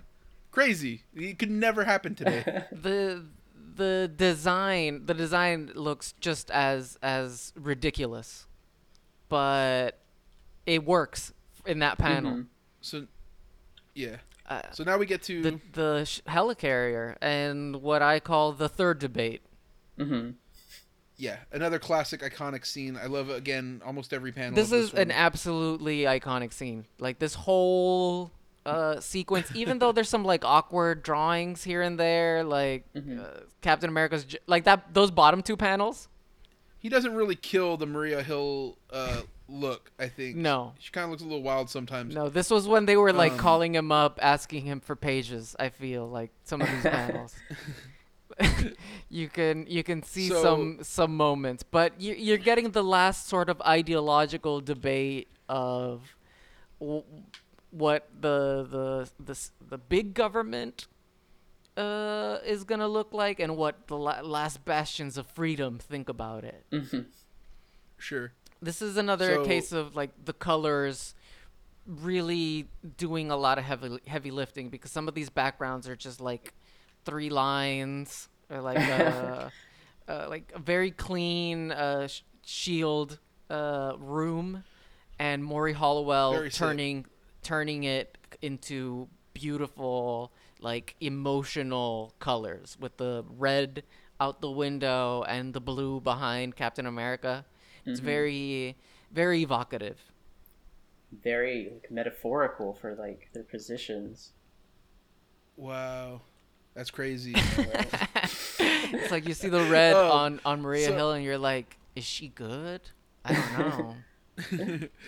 No, I don't. I think the fact that they kind of paint her as like a devil uh, should give you an indication that like she's not well, good. You say that, but um, again, I do feel like Miller is way more sympathetic to that argument, weirdly, uh, mm-hmm. than he is to Captain America's.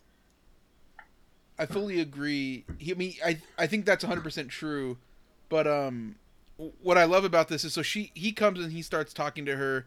And she just assumes, like, oh, this fool, he's a flunky. He's a loser. He's always been a loser. Yeah, he's a, a dog flunky. on a leash. He's going to obviously – he's a patsy. He's obviously going to do what we tell him to. The motherfucker got frozen for, like, sixty years or something. And he came out, and then they were just like, oh, just keep being Captain America. And he's like, oh, yeah, sounds good. Like, didn't ask a second question about it. So, obviously, when we tell him to fucking – you know, put the fucking boot on the back of their head, he's going to do it. And then he's just like, no, I don't want to do that. And they're like, what? The fuck you say to me? Um, I love it. I love how also, like, I think it's very evocative the way they draw her as, like, sort of a professional managerial class, yes, kind of like white woman. Like, she has that haircut of that and era. And that's what this conversation like, is. This is, this is Hillary Clinton as Secretary of State having a conversation with Captain America. Mm-hmm. With with uh, Libertarian Captain America.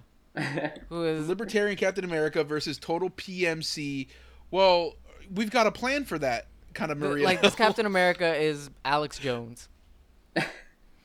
Well, Captain America is literally Q in this comic. He's inside the deep state. Yes. He's bringing it down from within. Oh, he's taking out the globalists who want who want to oh, destroy our liberties. That's literally what he's doing in this comic. Yeah. He's creating an underground revolution. He doesn't have any he, that that A on his uh what that A on his forehead? Mm-hmm. What do you think it stands for? Stands stands for Q, baby. It, it it really is impressive, though. Like, the some of the I, lines that Maria Hill is saying, it's like, I'm asking you to obey the will of the American people. And and Captain America says, so don't good. play politics with me. Like, superheroes need to stay above that stuff. Or Washington starts telling us who the supervillains are, which is almost like a reasonable point of view if right. you're going to actually, like, manage these things. But, like, politics. Don't like, be playing politics. Yeah. But it's like, yeah, like, who decides who the villains are? Like, the right. lawmakers? Like, why does Captain America think he's a legitimate, like, moral arbiter of any of this shit? Mm-hmm. Um, that's what makes super... That's the tradition. Especially that's the mask. After... Especially after, like, again, not that long ago, because of this tradition that he's loving so much, nine hundred people died. Like, this is two, three days like, ago. This is, yeah, like, three days ago, was... nine hundred people died. Uh, and, like, I don't know what he's been up to in those days, but he's just been, like, sitting around the hell carrier waiting for, like, I guess, been pissed. Like, to be told. Yeah, pissed for three days straight. Like, hey, man, you're doing great. Like, no, you're not doing great, man. The superheroes are fucking up.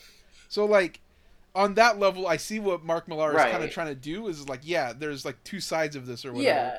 But, like, a, a, the idea that he's doing this by saying, respect the badge of nothing else. Yeah, respect the badge of psychotic. The mask I made for myself and the authority I've taken yeah. for myself. Like, the, the fact that they think that people shouldn't just go in half-cocked or have some kind of accountability or something, there's nothing wrong with that. But, yeah, so the way it plays out and then... It's just, just like this kind of cartoonish argument that neither one is like fully making a compelling case. Yeah, and then there's like has points. A good point in this book. Like there, like there's you know like there's the points where he's saying like yeah, but if we like work for the government, then that's you know they decide it. But as you said, if you go with Cap's thing, that means they just get to like unilaterally decide that themselves. You know, um, yeah. Or the I love the line where. where he says, masked heroes have been a part of this country for as long as anyone can remember. And she goes, so has smallpox. Now grow up and stop being an idiot. Huh? Yeah. Nobody's saying you can't do your job. And that's like such like Aaron Sorkin, West Wing kind of shit. Yeah. Like she fucking killed his ass. She's like, yeah, we've always done bad things here. That's the whole point. Like keep doing Is she the using bad smallpox as a that's good or a bad thing? I can't tell from, from who, that from who, that line at that moment. I, I super don't get it. Like who does she, who is she siding with? The the the pilgrims who did the smallpox? Like the, it it so literally like we're doesn't over make any smallpox. Sense. Well, if, yeah, it's time we, to like, stop using smallpox right. as a weapon. Well, smallpox is mostly eradicated, right? So she's like, you know, we're done with that. Yeah, we're done doing that. Yeah. Yeah. Uh, a side note, I do. I just want to keep applauding Morry Hollowell for like he gives Captain America like this five o'clock shadow and like these rosy cheeks, and it's a it's the kind of thing that you just don't see in other books. It's just quality. So she tells him to trank Captain America, and he just goes ballistic. No, but he, he does this the manliest everyone. thing, which is like he's he's trying to tell like tell all of these troopers to reconsider. Yeah, like he is—he's asking them to stand down. Who's coming with me? Who's coming with me? And like nobody came. It—it it is, it, and and then we get it. We get Captain America going hardcore.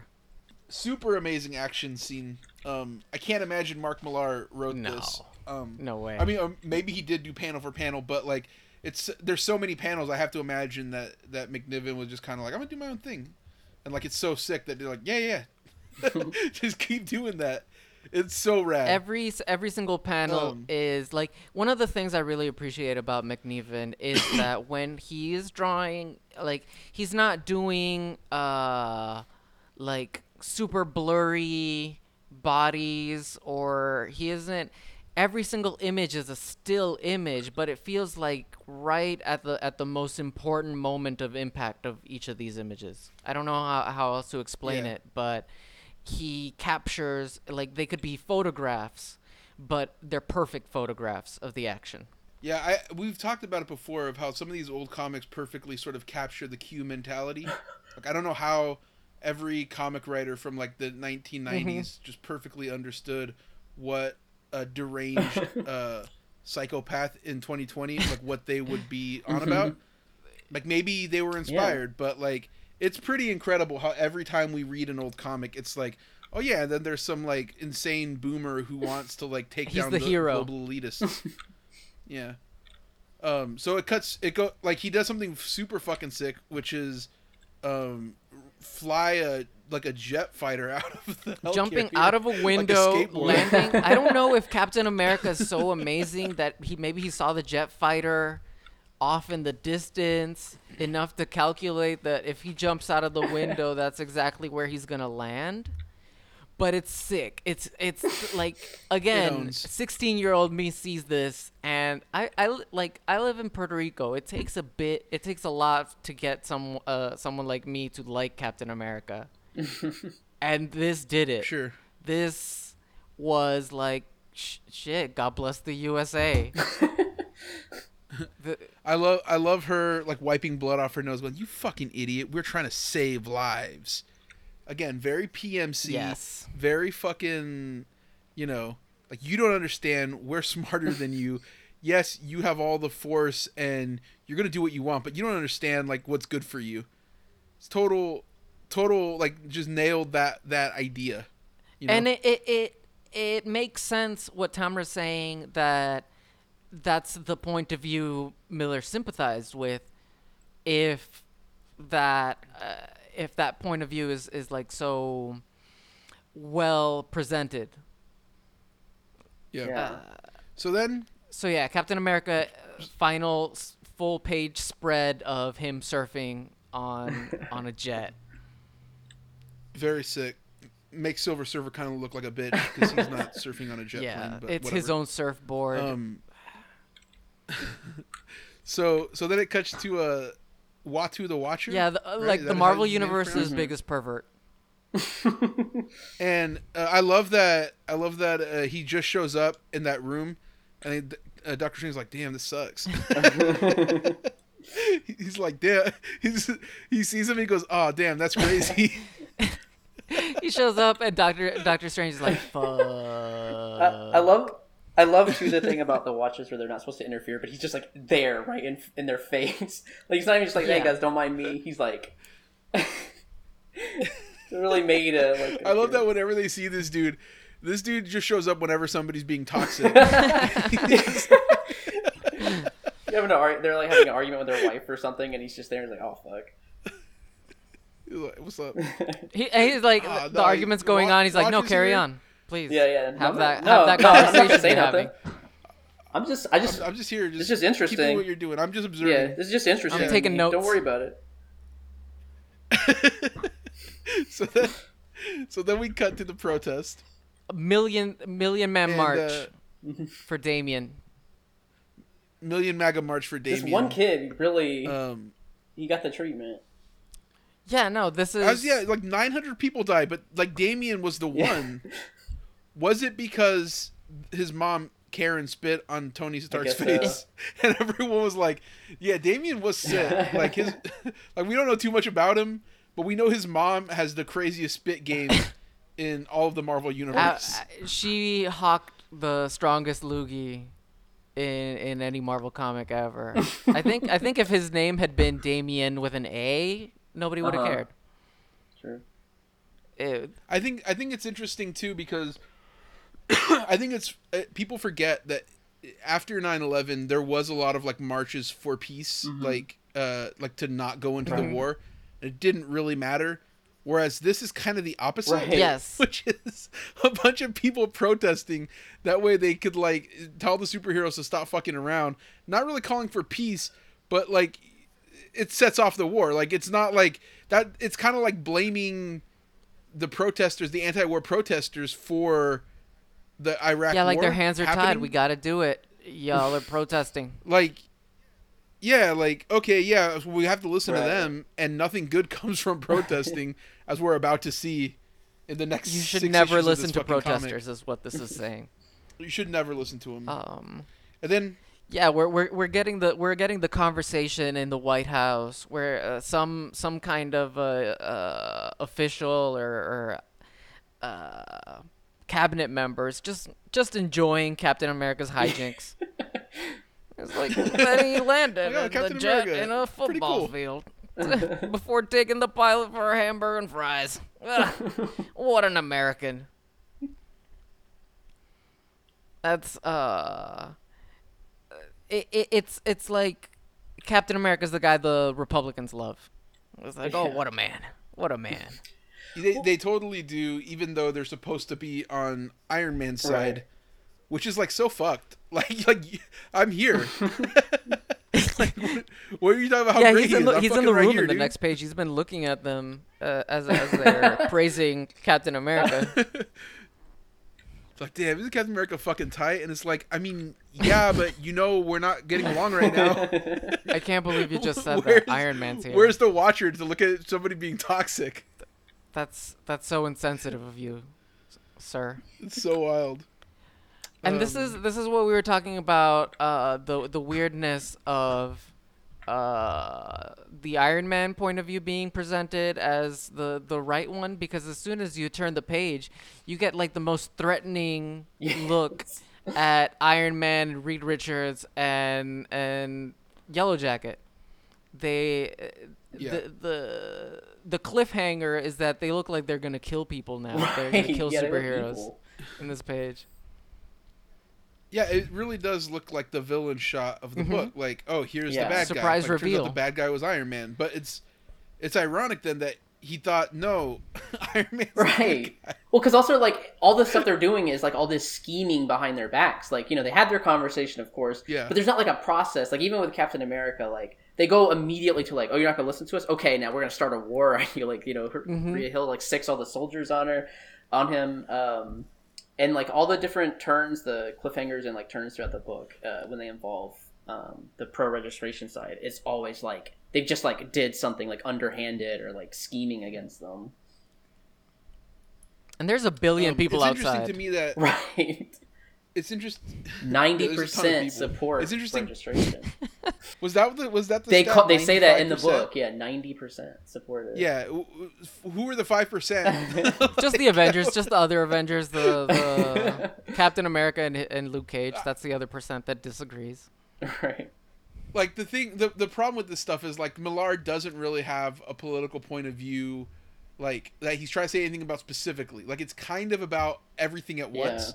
So, like, it's it's hard for me to not view this in terms of, like, uh, you know, like gun... Right. Uh, mm-hmm. Like, like gun control and shit. Because, uh, like, it's it's a kind of a one-to-one comparison about, like, force and everything yeah. like that. But, um, like, he's basically saying that, like, no, there should be no control right. on guns, actually. or, or the state should right. all of them. Like, like the those are the two extremes. Choices that he gave you. It's a, like maybe like just don't just don't have the guns, but you can't say that in a comic right. book about superheroes. So like maybe just don't have a superhero. Well, because they, you know, like it's weird because it's kind of mixed with the like similar to like the X-Men yeah, thing. This it, is it like, can never be a one to one, right? Because they're people. You can't just say no. Like you can say you can't right. be a superhero as a force. You can't perform like as a you know law enforcement kind of thing, but you can't say like these people can't exist. And like that's more the where the X-Men comes in, right? Or, like. Where they, that's like a thing that's been in X-Men, you know, mm-hmm. uh, for decades, right? Where it's like we're gonna register you because you have powers, not because, you, not even because you're a superhero. We're just gonna register you just by the nature of being a mutant. I mean, it was kind of the point that Alan Moore was doing in Watchmen, which is like those those things shouldn't exist, right. like those those concepts. And even when they do, when they try to, all it does is fuck shit up again. Yeah, and well, there's other points, which is why Watchmen ended, and they never did anything else with it. It's like, right, he made his point.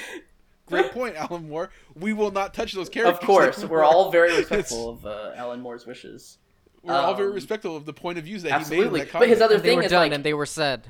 You know, like even he, like you know, his it, it, part of his point in doing that is like if you take superheroes and you put them in the real world, this is the logical conclusion, right?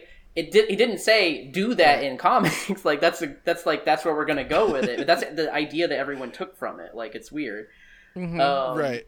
It's ironic too that, or not ironic, it makes total sense that um, the last three people that are in the room in the White House are the three superheroes that specifically profit yes. off of their yes, abilities. This is a, like the three, like just th- this is a Silicon Valley task force, right? This is this is literally just the three deliberately capitalist people right. in the Marvel U. The only scientist who's not here that does, um, like. that, you know, doesn't make any money off of shit is the Hulk, and he's not right. in the room. Like, it's just the three that, that somehow profit off of this shit. And it's like, it's very fitting. Mm-hmm. You know, I'm sure Iron Man's like, yeah, you know, who's going to sell them technology to register the superheroes and keep them this on is getting This is getting Mark build, Zuckerberg, Jeff Bezos, the, uh... and Bill Gates in the White House to figure out right. uh, the plan. Like, yeah. Who's... Who, it's like if you get all these like sort of tech people to be like, we got to ban Sims. Mm-hmm. Who's going to do it? And, okay, now that we're um, in this page, is that George Bush? I No. I think he drew George Bush and like, you can't make him look like George Bush. So he like okay, kind of looks like him, but doesn't fully look like yeah. him. I think one hundred percent that's probably what happened because we did in Nighthawk, uh, we had like MAGA shit mm-hmm. in there. Like, it was straight up just, like, make America great again and all this shit. And they were like, you absolutely can't do that. Take all that out. Yeah, no, I, I can see that. So, one hundred percent, like, if they if they did that, they were just like, just make it like a guy. Yeah. Iron Man but is definitely calling him um, sir. I don't know if he would call any other person in the White House sir. Oh, he's the president for sure. You can vaguely see the Bushish, like, qualities yeah, the of Bushish, his face. Like, yeah. yeah, yes. He's got the the weird features. Yeah.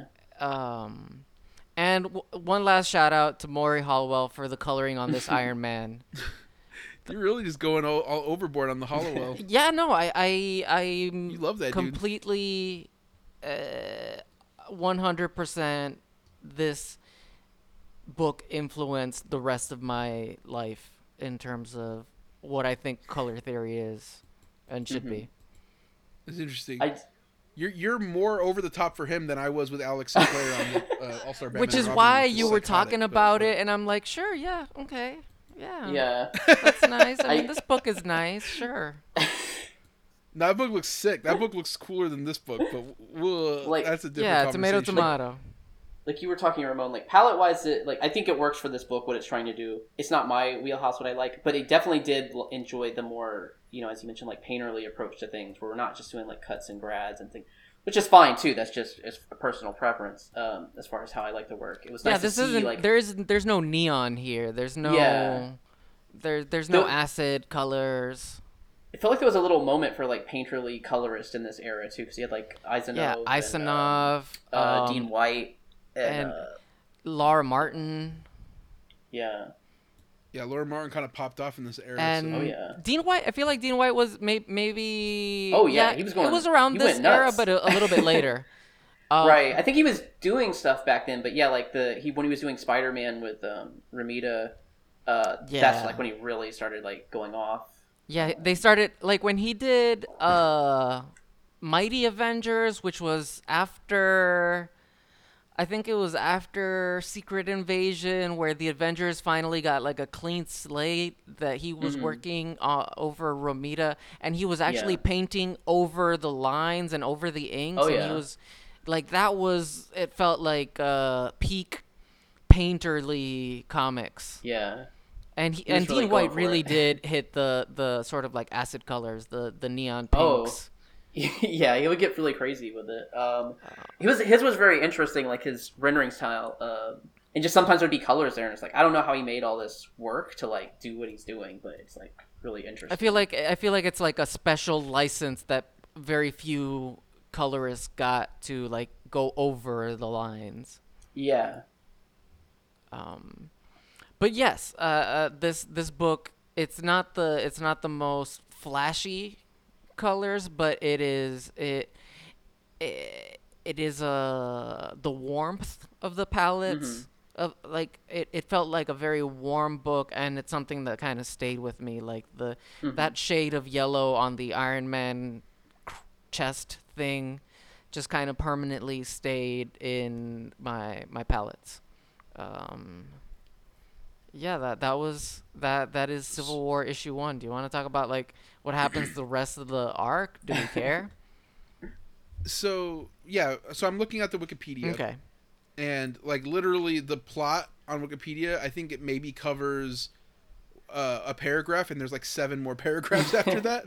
So, like, I don't see how, because I was skimming through the rest of it. I was, like, flipping through it and stuff and just being like, nothing yeah, else really happens. The, the, problem, the problem was that uh, this was part of the Marvel events way, where by the time you get to Civil War issue two, you've had Civil War occurring across all the other Marvel titles, so when you get to issue two, you're seeing right. the the ramifications of Civil War things happening, and it's very hard to just read Civil War. It is weird reading it now and only looking at Civil War, because at the time I was like, read you know, like you didn't have to to get the overall story, but it helped if you were like, I like I'm interested in this character and what they're up to, and like so you read their books. And you mm-hmm. get all that stuff, so a lot of that context. And now I've just totally forgotten most of it, yeah. like the context for everything. So it's like, you know, like Ramon's asking about the spider suit and everything's like, well, I, re- I knew at the time I was definitely like reading Spider-Man and I knew why, but now it's just like, I don't know, he just shows up. Yeah, um, so apparently they, they create a concentration camp uh, called forty-two, the, the, the negative zone. Uh, the FEMA mm-hmm. camps. They make the FEMA mm-hmm. camps finally. Yeah, they make the FEMA camp. Finally get that done. Uh, Alex Jones, Captain America, was right about that. um, and then Punisher joins Captain America, and that's how you know shit's gone off right. the rails. If like the Punisher is on your side, again, it's like very Q, very Q, yeah, very Q. That's the most Q guy they could have possibly got. In fact, you merge the Punisher logo with Captain America, like well, symbolism. You maybe put a little Donald Trump haircut on Oof. that. What well, are we Ramon. talking about? That's that's that's, that sounds that. like J F K Junior right there. At the end of this story, when Captain America, you know, turns himself in, he picks up the Captain America mask, and the Punisher stories from there was yes. he started modeling himself after Captain Holy America. Shit. Uh-huh. And he uh-huh. did merge yes. both symbols. Very sick. Very sick moment in, in history and comics history. Um yeah, like so like we talked about it briefly at the beginning, but it ends with them all just fighting, like, like really. Uh, wait, uh, Goliath gets murked. Black Goliath mm-hmm. gets gets oh, killed Goliath by gets killed. Clone Thor, and and Clone Thor was, have... I guess, the line. Like it crossed the line for some people. That That's was right. the, the. I don't know why. Like of, of all the things, like everything uh, Tony Stark and, and Reed were doing were pretty bad.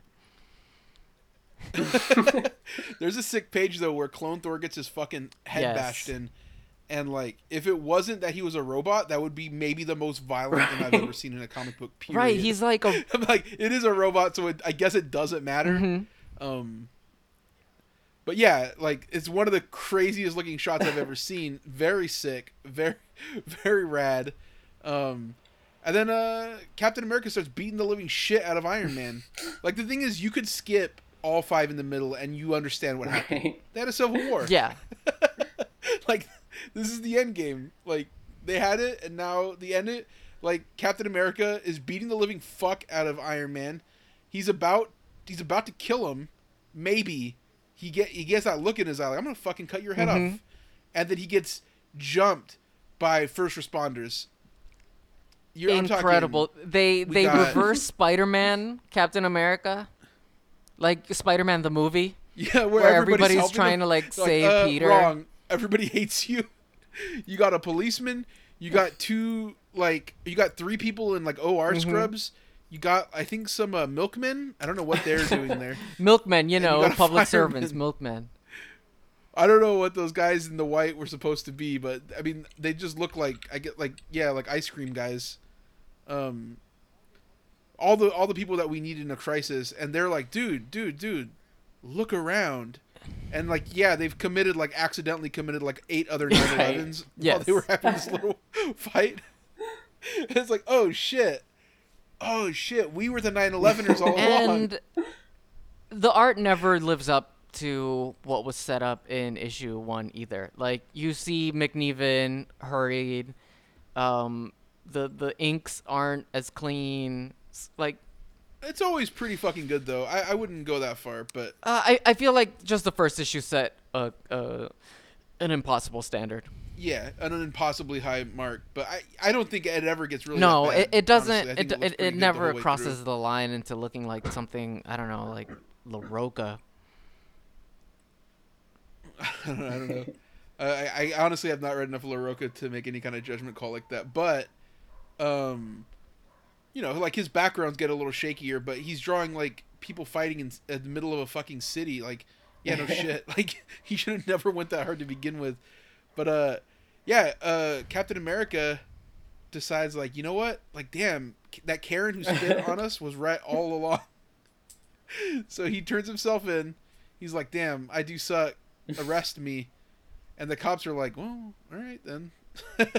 Like, if you think about, like, this man just caused the destruction of so much yeah, lives. This is, this so is also misery. after, uh, like, Tony employs, like, the...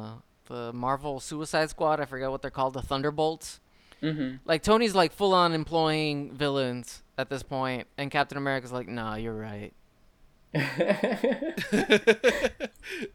uh, and the cops, like, if it was, like, a... If, if it was Patriot and not Captain America, he'd be fucking yeah. dead. Yeah. That's another... Like, Patriot's there, like, no, don't do it, bro. Captain America's the only Captain, one who has the privilege Captain to do America's, this. like... Yeah, like, hey, absolutely don't turn yourself into those policemen over there.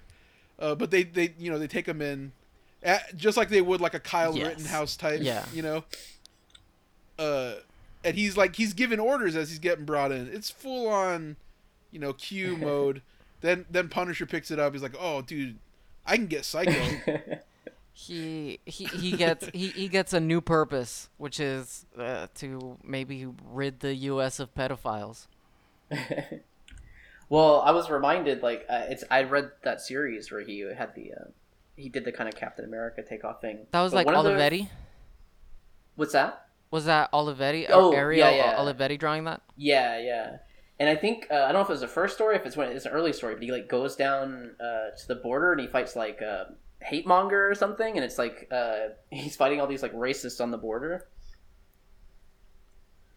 So like he like he goes on the road and oh, is fighting shit. a bunch of white supremacists. I gotta I gotta I gotta look at that. I gotta read that. That sounds kind of tight. Maybe maybe that'll be another episode of our podcast. Um, there's so like, the the thing is when we were we were making this list because I talked to you Tamara mm-hmm. when I was like just thinking about what I should what ones I should do on the show, and we talked about it last week with Daniel. Yeah, we we're just talking about uh, event comics you. in general, and it, it they blur into but just each in other. In general, like there's so oh, many. Yeah. There's so many fucked up comics. There's so many wild ass things that oh, Tamara just sent me the fucking Punisher Captain America. That looks sick. Like I don't I don't care. I'm gonna I'm gonna change my profile picture to that. Really um, get every side of the oh, but, aisle. So angry. Like it wraps up. There's a yeah, literally everyone would be mad at me. Um, there. So it ends with like a monologue of just saying like okay, and here's how things are gonna go from here, and. uh Like at the end of the book, it's a brand and like new you day. You see Captain uh, Spider-Man. He's gone dark mode. He's goth now. Absolutely. He's got a darkness inside of him. He's edgy. He put on Hell his black yeah. costume. Um, Puts on the M C R album. And then, and then Hank Pym, uh, wife beater that he is, gets on the cover of Time magazine, shaking his hands with the Black Panther, and it says, "But but on our whole experiment." But on the whole, our experiment has been an enormous success. What once seemed like our darkest hour has been transformed into our greatest opportunity. Working with the government, to our uh, our remit has moved beyond simply law and order, and we're now tackling everything from environment to global p- poverty. It's like, no, you're not. None of that changes. Right. None of that changes. As soon as this book ends, you get it's into like, more fuck shit, and the, in the Marvel Universe, they've never done any of those things. It's basically like the end of Black Panther, where he's like, and now we're making some schools. Right. It's literally that. Black Panther is there to just shake hands with a rich person. It, incredible. That's crazy. Yeah. Uh, Tony and Tony Stark gets a job at with George Bush, which is, again, every liberal's fantasy. It, it, it's you, the Silicon Valley dream. You know what's funny? I can't. Yeah. I, don't, I don't remember if this was immediately after Civil War. It was after, but there was like another group that did like a reality show thing, because they did a few like they started introducing a lot of like new or younger characters for a while after this. And it was like, oh, they would get powers for like a year or something, and they had oh, like. Oh wait, a, aren't you talking about like the the? It was it wasn't like Avengers Academy. It was. No, I think of them in the same type though. Yeah, um, but it was. But I think it was a reality show thing. It was like, oh, you get powers for one year. What you could like see how you deal with that. I don't remember what that book was called, but um, it's funny that out of Civil War, then like it's like, oh, we're still doing reality shows anyway. We'll just rebrand it. Yeah, there was also like the Avengers Initiative that came right out of Civil War, which was like now right. we have young superpowers, and this is like a it, it's not like completely a tangent, but I've been uh, this is a little bit shameful to admit, and I'm admitting it in public, but I've been I've been uh, watching the anime uh, My Hero Academia, mm-hmm. and is that shameful? I thought people it, like that. Honestly, one. it it goes pretty hard. Like I thought I was, I thought I I was gonna be able to like keep a sort of ironic detachment with, uh-huh. um, but they know how to make a moment really land, and there's, so it's fascinating to see Japan sort of translating superheroes, the concept mm-hmm. of superheroes, which are very American, into the the uh, creating a world logic, which is. Uh, sort of how a lot of these anime work. Like they create right. a consistent world, and a lot of the ideas that they show uh, I feel like stem from this, like uh, it, superheroes are a regulated concept in this world, um, mm-hmm.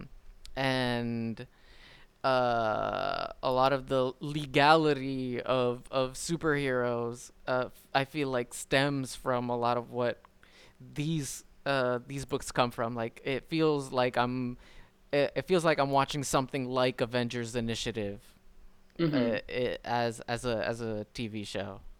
Yeah. Um, yeah, I, I actually enjoyed a lot of those books. Like um yeah, this was my era.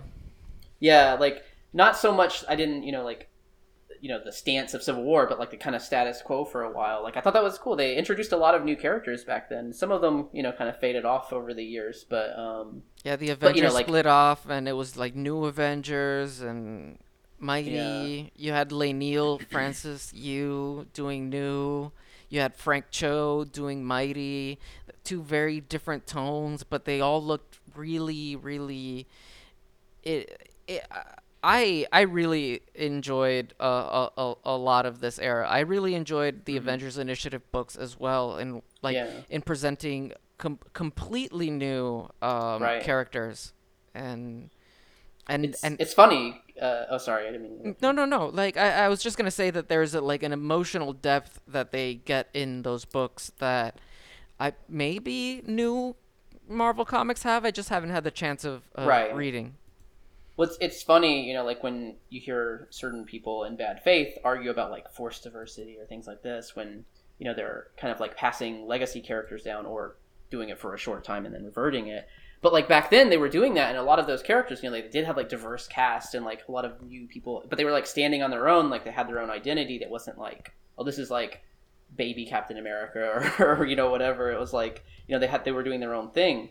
And, and like you said, like, uh, yeah, there was like a, I don't know, I just really, I did enjoy a lot of those stories. That's when like Runaways had nothing to do with Civil War, but I think it was around then. They had that, they had, um. Yeah, I'm pretty sure there was like a, like a Civil War tie-in that they had, maybe, right. but I, it's not one of the books I caught.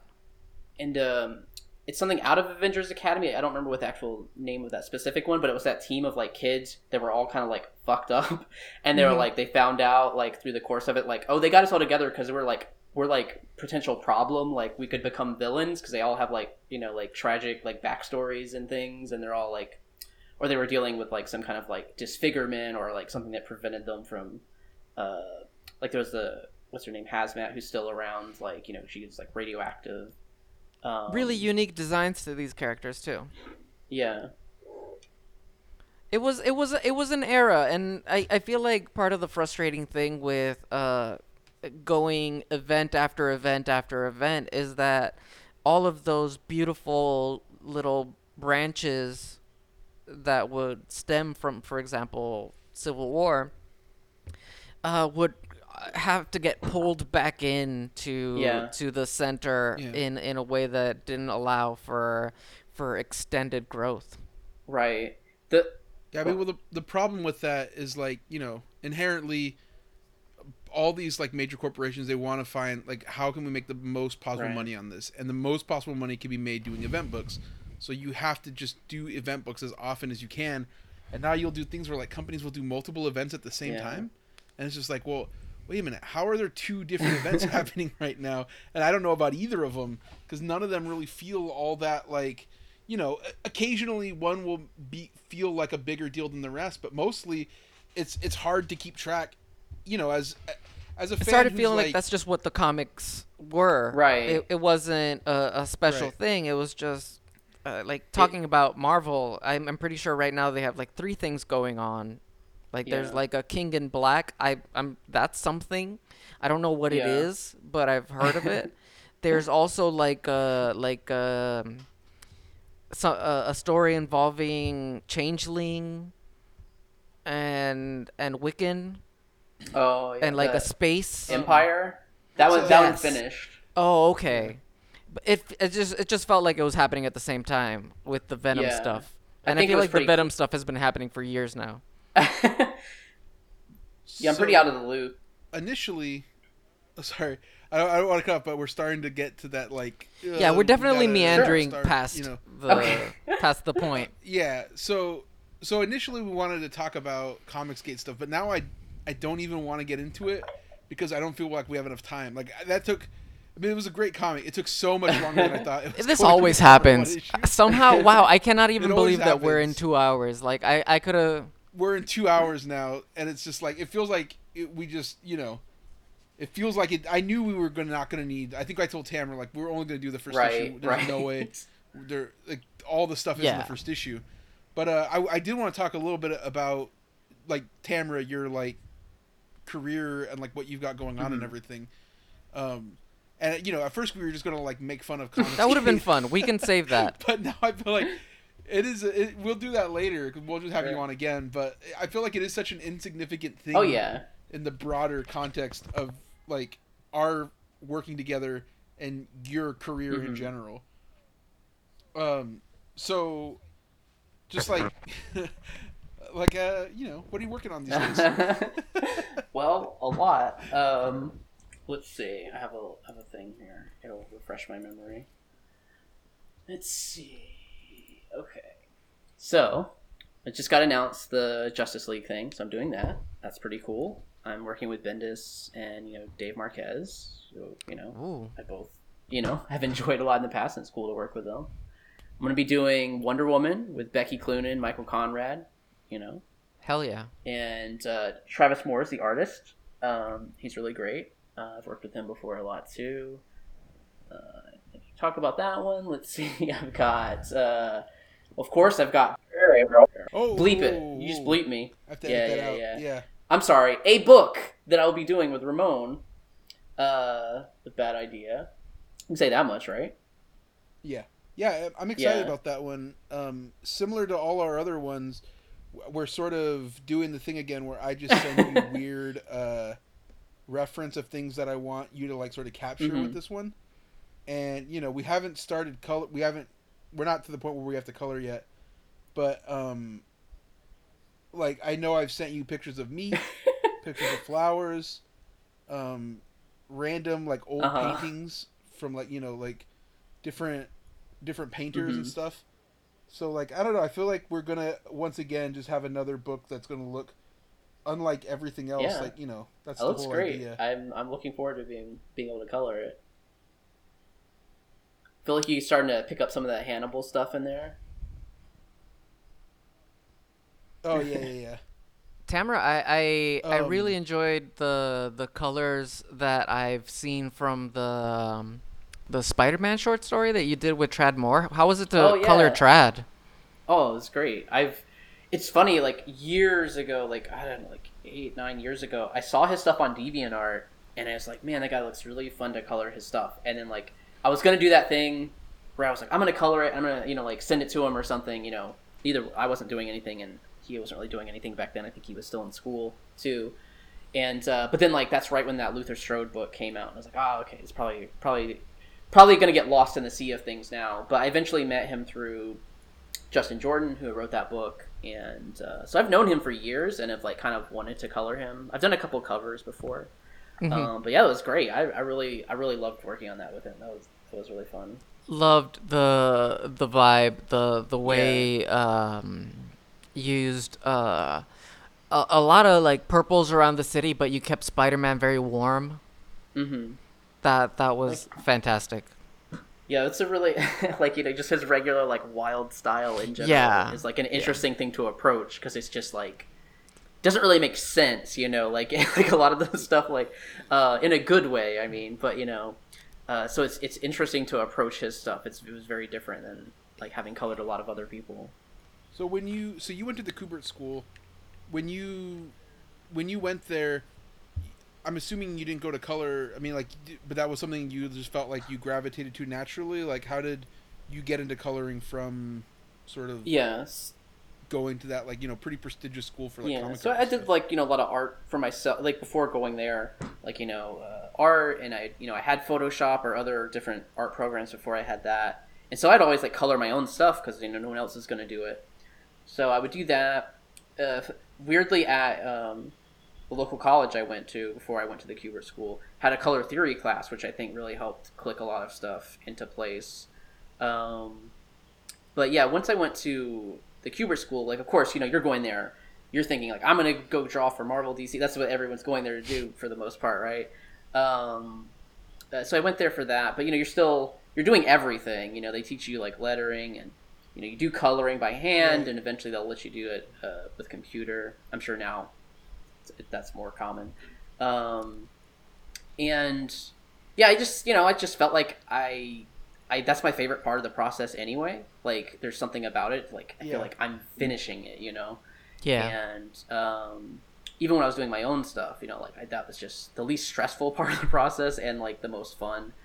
Um, and so after school, what ends up happening is, you now know a bunch of people that are trying to be comic artists. And what happens is right. a lot of those people go like, hey, I remember your colors from school. Do you want to color this thing for me with this other person? Um, so you had like, I think like Frank Barberi, and then through him, like Matt Rosenberg were kind of like hovering around the school at the time and like had a lot of contact with people. Um, so, you know, and when you start doing coloring, one of the great things about it is, you really start to branch out because like, okay, I worked with this artist. Now I met this writer. This writer will bring me onto this other book. Maybe that'll get me the, you know, in with the, uh, sorry, in with the artist. And you can do more things at once, of course. Right. So you have like, it really snowballs out of control. Um, I stayed there locally after school for a while, and, you know, I had my day job, but I was still trying to pursue doing comic stuff or any kind of art thing really outside of it. Uh, I started picking up a couple of uh, small coloring jobs, uh, like Zenoscope and things like that. Um, and at a certain point, I was like confident enough that I was like, okay, I have enough of a starting point that I want to focus on this entirely, um, and you know, not do my day job, because my day job is fine, but like it's just distracting me from doing this. And so I moved, uh, you know, back to the South, and um, where I, where I still live. And uh, I'd hit up the job boards and stuff, you know, like you get on DeviantArt or like uh, digital webbing and stuff like that. But um, and I, and I tried to do some comic stuff. I did one, I, I did draw like one like independent, like you know, creator-owned comic. But it's just like a pain in the ass, and it's so hard to find like uh, even if you can get the job, it's hard to find a good collaborator through that kind of process, right? Uh, like trying to find a writer through that, I have to read your script. I don't want to read all these scripts. Like most of them are going to be very good. But if you're a writer trying to find an artist or whatever, you could very easily at a glance like see, right? Like, oh, I like that art. I don't need to like spend like twenty minutes. Yeah, know? It's easy for writers to pick winners than right. for artists or colorists to uh, see if a writer is actually worth the time. And also, a lot of those writers are very like paranoid about their material being stolen or something, and so they won't even share it until like you're kind of in the middle of the process, you know. Mm-hmm, mm-hmm. Um, and their negotiating was terrible. Like, it's funny, people always tell you to like, you know, like go high, but what would happen is, uh, my experience anyway, like you talk to a writer and say, okay, well, how much do you need for this? And uh, you know, you tell them, and you go high. You don't necessarily expect it, and like not a negotiate. A negotiation doesn't happen. They disappear, like they go away, right. or they just like completely fold. It's like, oh, I can't do that, because they have no intention of like actually, you know, uh, you know, mm-hmm. putting money down. A lot of those writers, you know, are people that are never going to be writers for real, because they just they think that everything is the same level of what they have to do in the process, right? Where they could write this little eight-page like thing that's their brilliant story and. So you should be as passionate about it as they are, and, you know, whatever, whatever, right? Like, they don't consider that time that you have to invest in it versus what they put into it, um, especially with that that imbalance of how much they care about it versus how much you care about it. Mm-hmm. Um, right. So, I, you know, I tried to do that stuff uh, a few times, but what would happen is I would get a coloring job, and maybe it's not a great coloring job, but, like, you do enough of those, you throw out enough, like... Uh, you know, you like, it's like casting a bet or something, you know, you cast enough and it's like, okay, this one went through. And so like got through. I feel like that's just like, um, there's a much faster way of building connections and things. And at a certain point, it just kind of snowballed. Uh, it snowballed as I was drawing this, this one comic. And like, I was like, well, I'm just getting these jobs faster and easier. Like I don't have to do as much work to get them. Like people are reaching out to me. And also, like, it took so much effort to draw this thing, you know, like, it was so much work. I don't want to, like, uh, I couldn't fit it in and color, too. So that was the other thing. I was like, well, the coloring's happening, so I'll just do that. Like, why am I going to, I'm not going to try to, like, fight a thing that's coming along pretty easily, you know, yeah. once it started rolling. Not at first. There was a lot of, like, reaching out and searching, but once I had enough established connections, and then especially once I started doing more, um, high profile projects, then like, you know, stuff just comes to me. I don't have to go out of my way to get it. That's, I feel like that's how, you know, just knowing you, I feel like I met you fairly mm-hmm. early on in that, like, you know, you had been, you had been kind of like on in the middle of that role, like not to right. where it is now. Now I feel like I'm constantly telling you like, Tamara, you don't have to take any job you don't want. Like they're going to offer you like, fucking like literally like Justice League right. Bendis and like, you know what I mean, like they'll offer you fucking anything, like you don't have to take jobs that you yeah. don't want to do.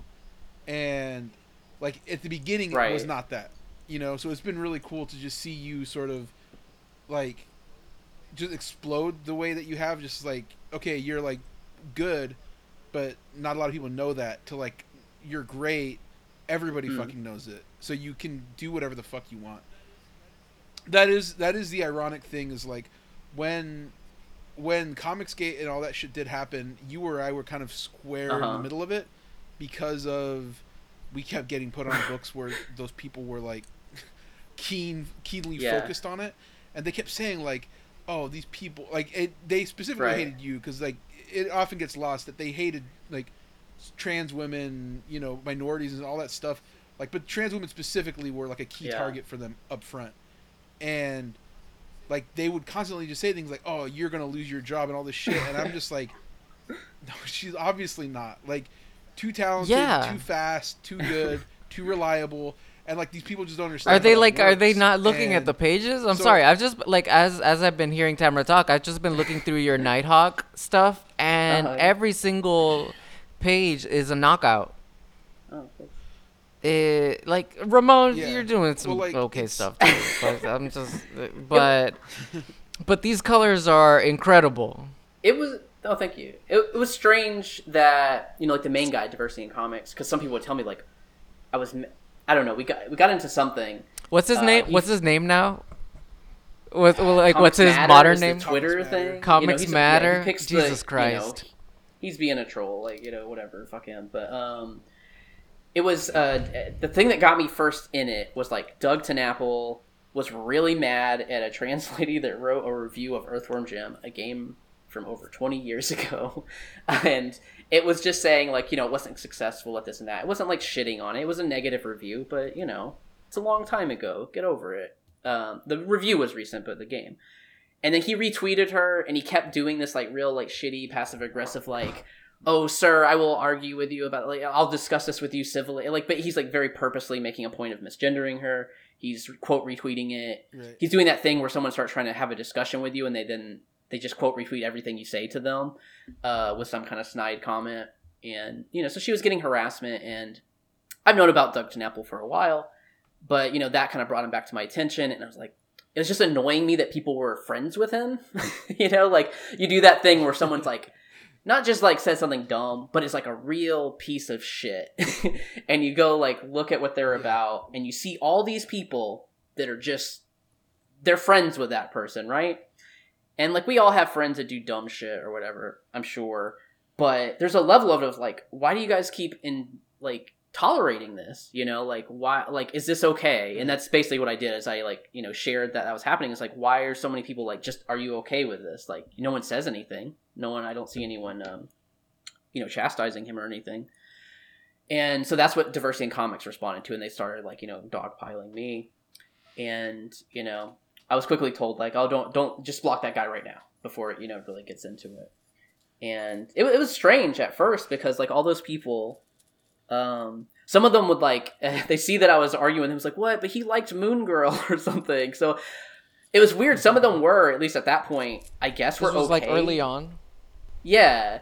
And, um, you know, I never watched any of his videos or anything, so I don't actually know where his opinions were about those things. But, of course, after we, you know, like, there's this conflict now, and I'm in S J W and all this, then, of course, you know, then they're, they're up your ass all the time about stuff.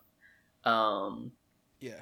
Well, it was, it was funny because they were complimentary to a lot yeah. of us up front, uh, like, uh, before. Like, because a lot of these people were people who wanted to make, like, YouTube channels. Specifically yeah. that dude.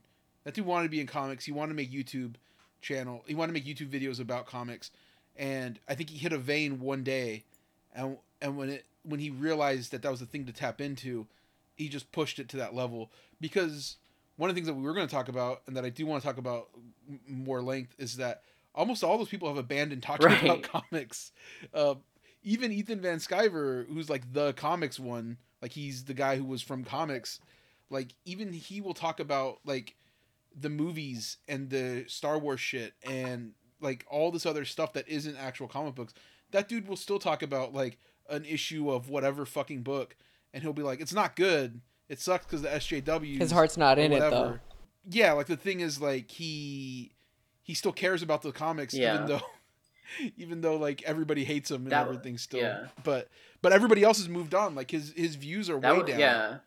All that shit. And that stuff was down. Clear. Like even in the beginning, at least a lot of them, um, that they didn't care. It was kind of like they're leftover Gamergate people looking for something, you know, yeah. and, cause they would say just like weird things to you that didn't make any sense, or like they'd get mad at me about comics, but it's like clear that they thought I wrote it or something. And it's like, Like, of all the things that I could be doing in comics, right. I don't even know why you'd be mad at me. I have no impact on what the story is or anything. Yeah, like, just lack of even... understanding of the comics process. Just yeah. finding the nearest marginalized person to blame. Right.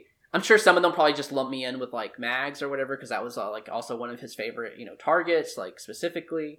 Um, so it's, like, just another translating in comics, and there's, like, well, you must be the, this writer that he's always yelling about. um, or I remember people, like Ramon had kind of alluded to, said to me like, oh, once at, once Marvel's done with all you S J Ws and they move on to the thing, you're not going to get any work at like D C or something. I was like, dude, I'm literally coloring Doom Patrol right now. Like, it was, they just had no awareness of anything. They were just, you know, they were really flailing about. But yeah, so like, what do you like? What what are you excited about? Because like, you said what stuff you're working on, but like, what are the ones that you're specifically like? This is the one that I've been waiting for and stuff. Um. I mean, like, the, the being able to do the Justice League thing with Bendis and Dave Marquez is really cool, because those are like I said, that Bendis is like one of the people I was reading when I really got like, I'm collecting comics, not just, you know, when I was younger, I bought comics, but I just, you know, get a random comic here or there.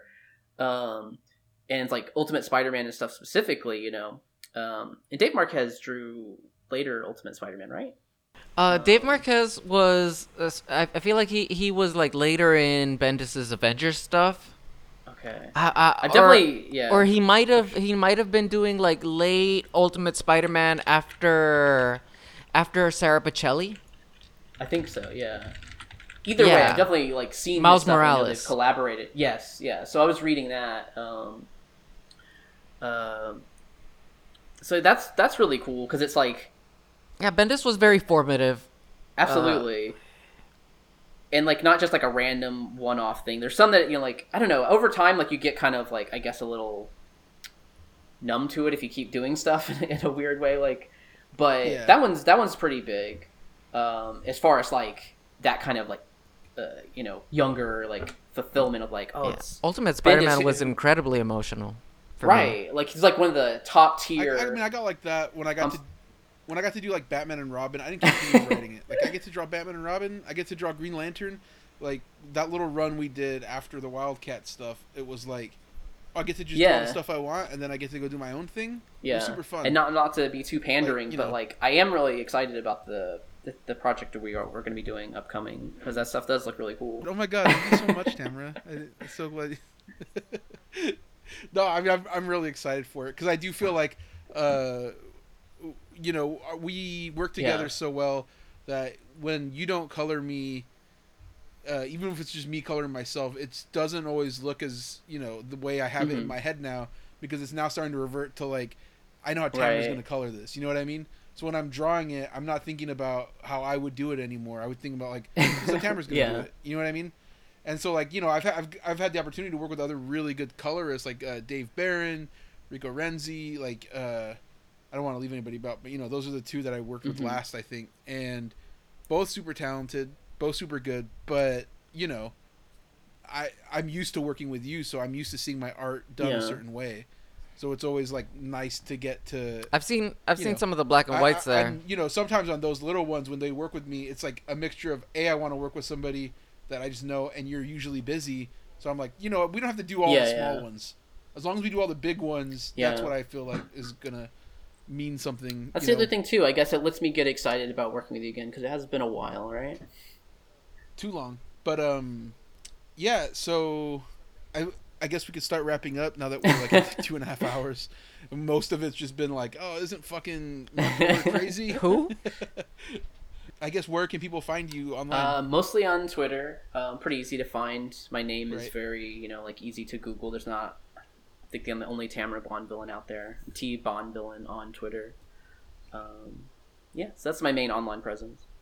Okay, and um, Daniel, if the streets want to find you, can you, find me at the you? Reviews to Apple Music uh, podcasts. You can find me there and and catch these hands. Well, you haven't done anything. Not Ramon Villalobos is still wild. He's still I, on the loose. He's still. I'm looking you know, for a them. Of, a lot of what he said is starting to sound a lot like kind of true, honestly. I'm starting to think that not Ramon Villalobos had the right idea. Well, about you. We're, we'll we'll find out whenever I see not you. I'm starting to think that I'm starting to think that once I look at that review, I'm starting to think that I do got great insights mm. and wisdoms, and I don't think that you bring a lot to the table. Well, uh, enjoy your five stars. Ne- next, we're we're gonna we're gonna see uh, not Ramon Villalobos what they think of like an episode where I'm just silent. Damn. I'm gonna be on. Oh. Look, he's. I, I said I said sad. I was over it, but I'm not. Not Ramon Villalobos, I condemn and I reject you. It's it's gotten to me. Um, it has. If you want to if you want to find me, me on Twitter and, I, and fight about yourself. it, don't worry about what don't worry about the, what the naysayers said. You know what I would be if I worried about what people told me about what they thought about my comics and everything. Who? What? What would you be? I wouldn't be me. Aw. And you could find me. At Ramon Villalobos on twitter dot com, the Ramon Villalobos on Instagram. You know, I don't really use Instagram, but I just put it out there that I'm there. Yeah, and, come find uh, us. Yeah.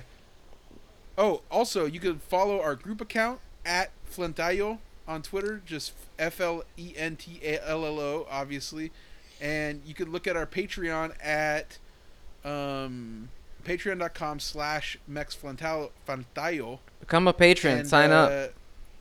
Become a patron because, you know, thanks to the patrons, we got this fancy microphone. I'm going to get Daniel one soon because everybody's telling me, well, so they could come and go or whatever, but his microphone, maybe if your microphone sounded better, uh, people wouldn't feel that way about you. We would you. get six-star reviews. Well, you can't do that. Like I keep telling you, you can't. You physically can't do that on iTunes. But yeah, it would push. But that would mean that it would push your five stars to four. It would. I want just may, my maybe one people star. Would mention you in the reviews. That's all I'm saying. But give me a mic, Patreon. Anyways, thank you very much for listening. Thank you again, Tamara, for joining us. Thanks for having me. And take it away, hell yeah, babies. All right.